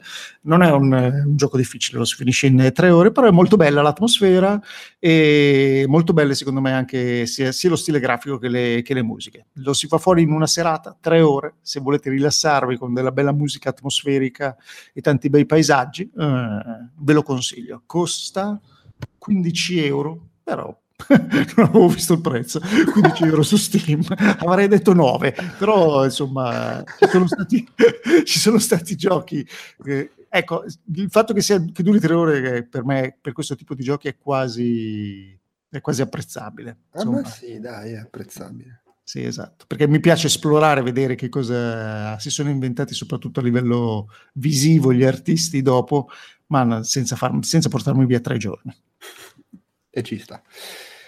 Basta, poi ho speso il resto del mio, del mio tempo a, a, buttarmi sul mainstream e scoprire come fosse Fortnite e ho scoperto che non è detto che un Battle Royale, il Battle Royale più giocato della storia, debba essere per forza divertente. Anzi.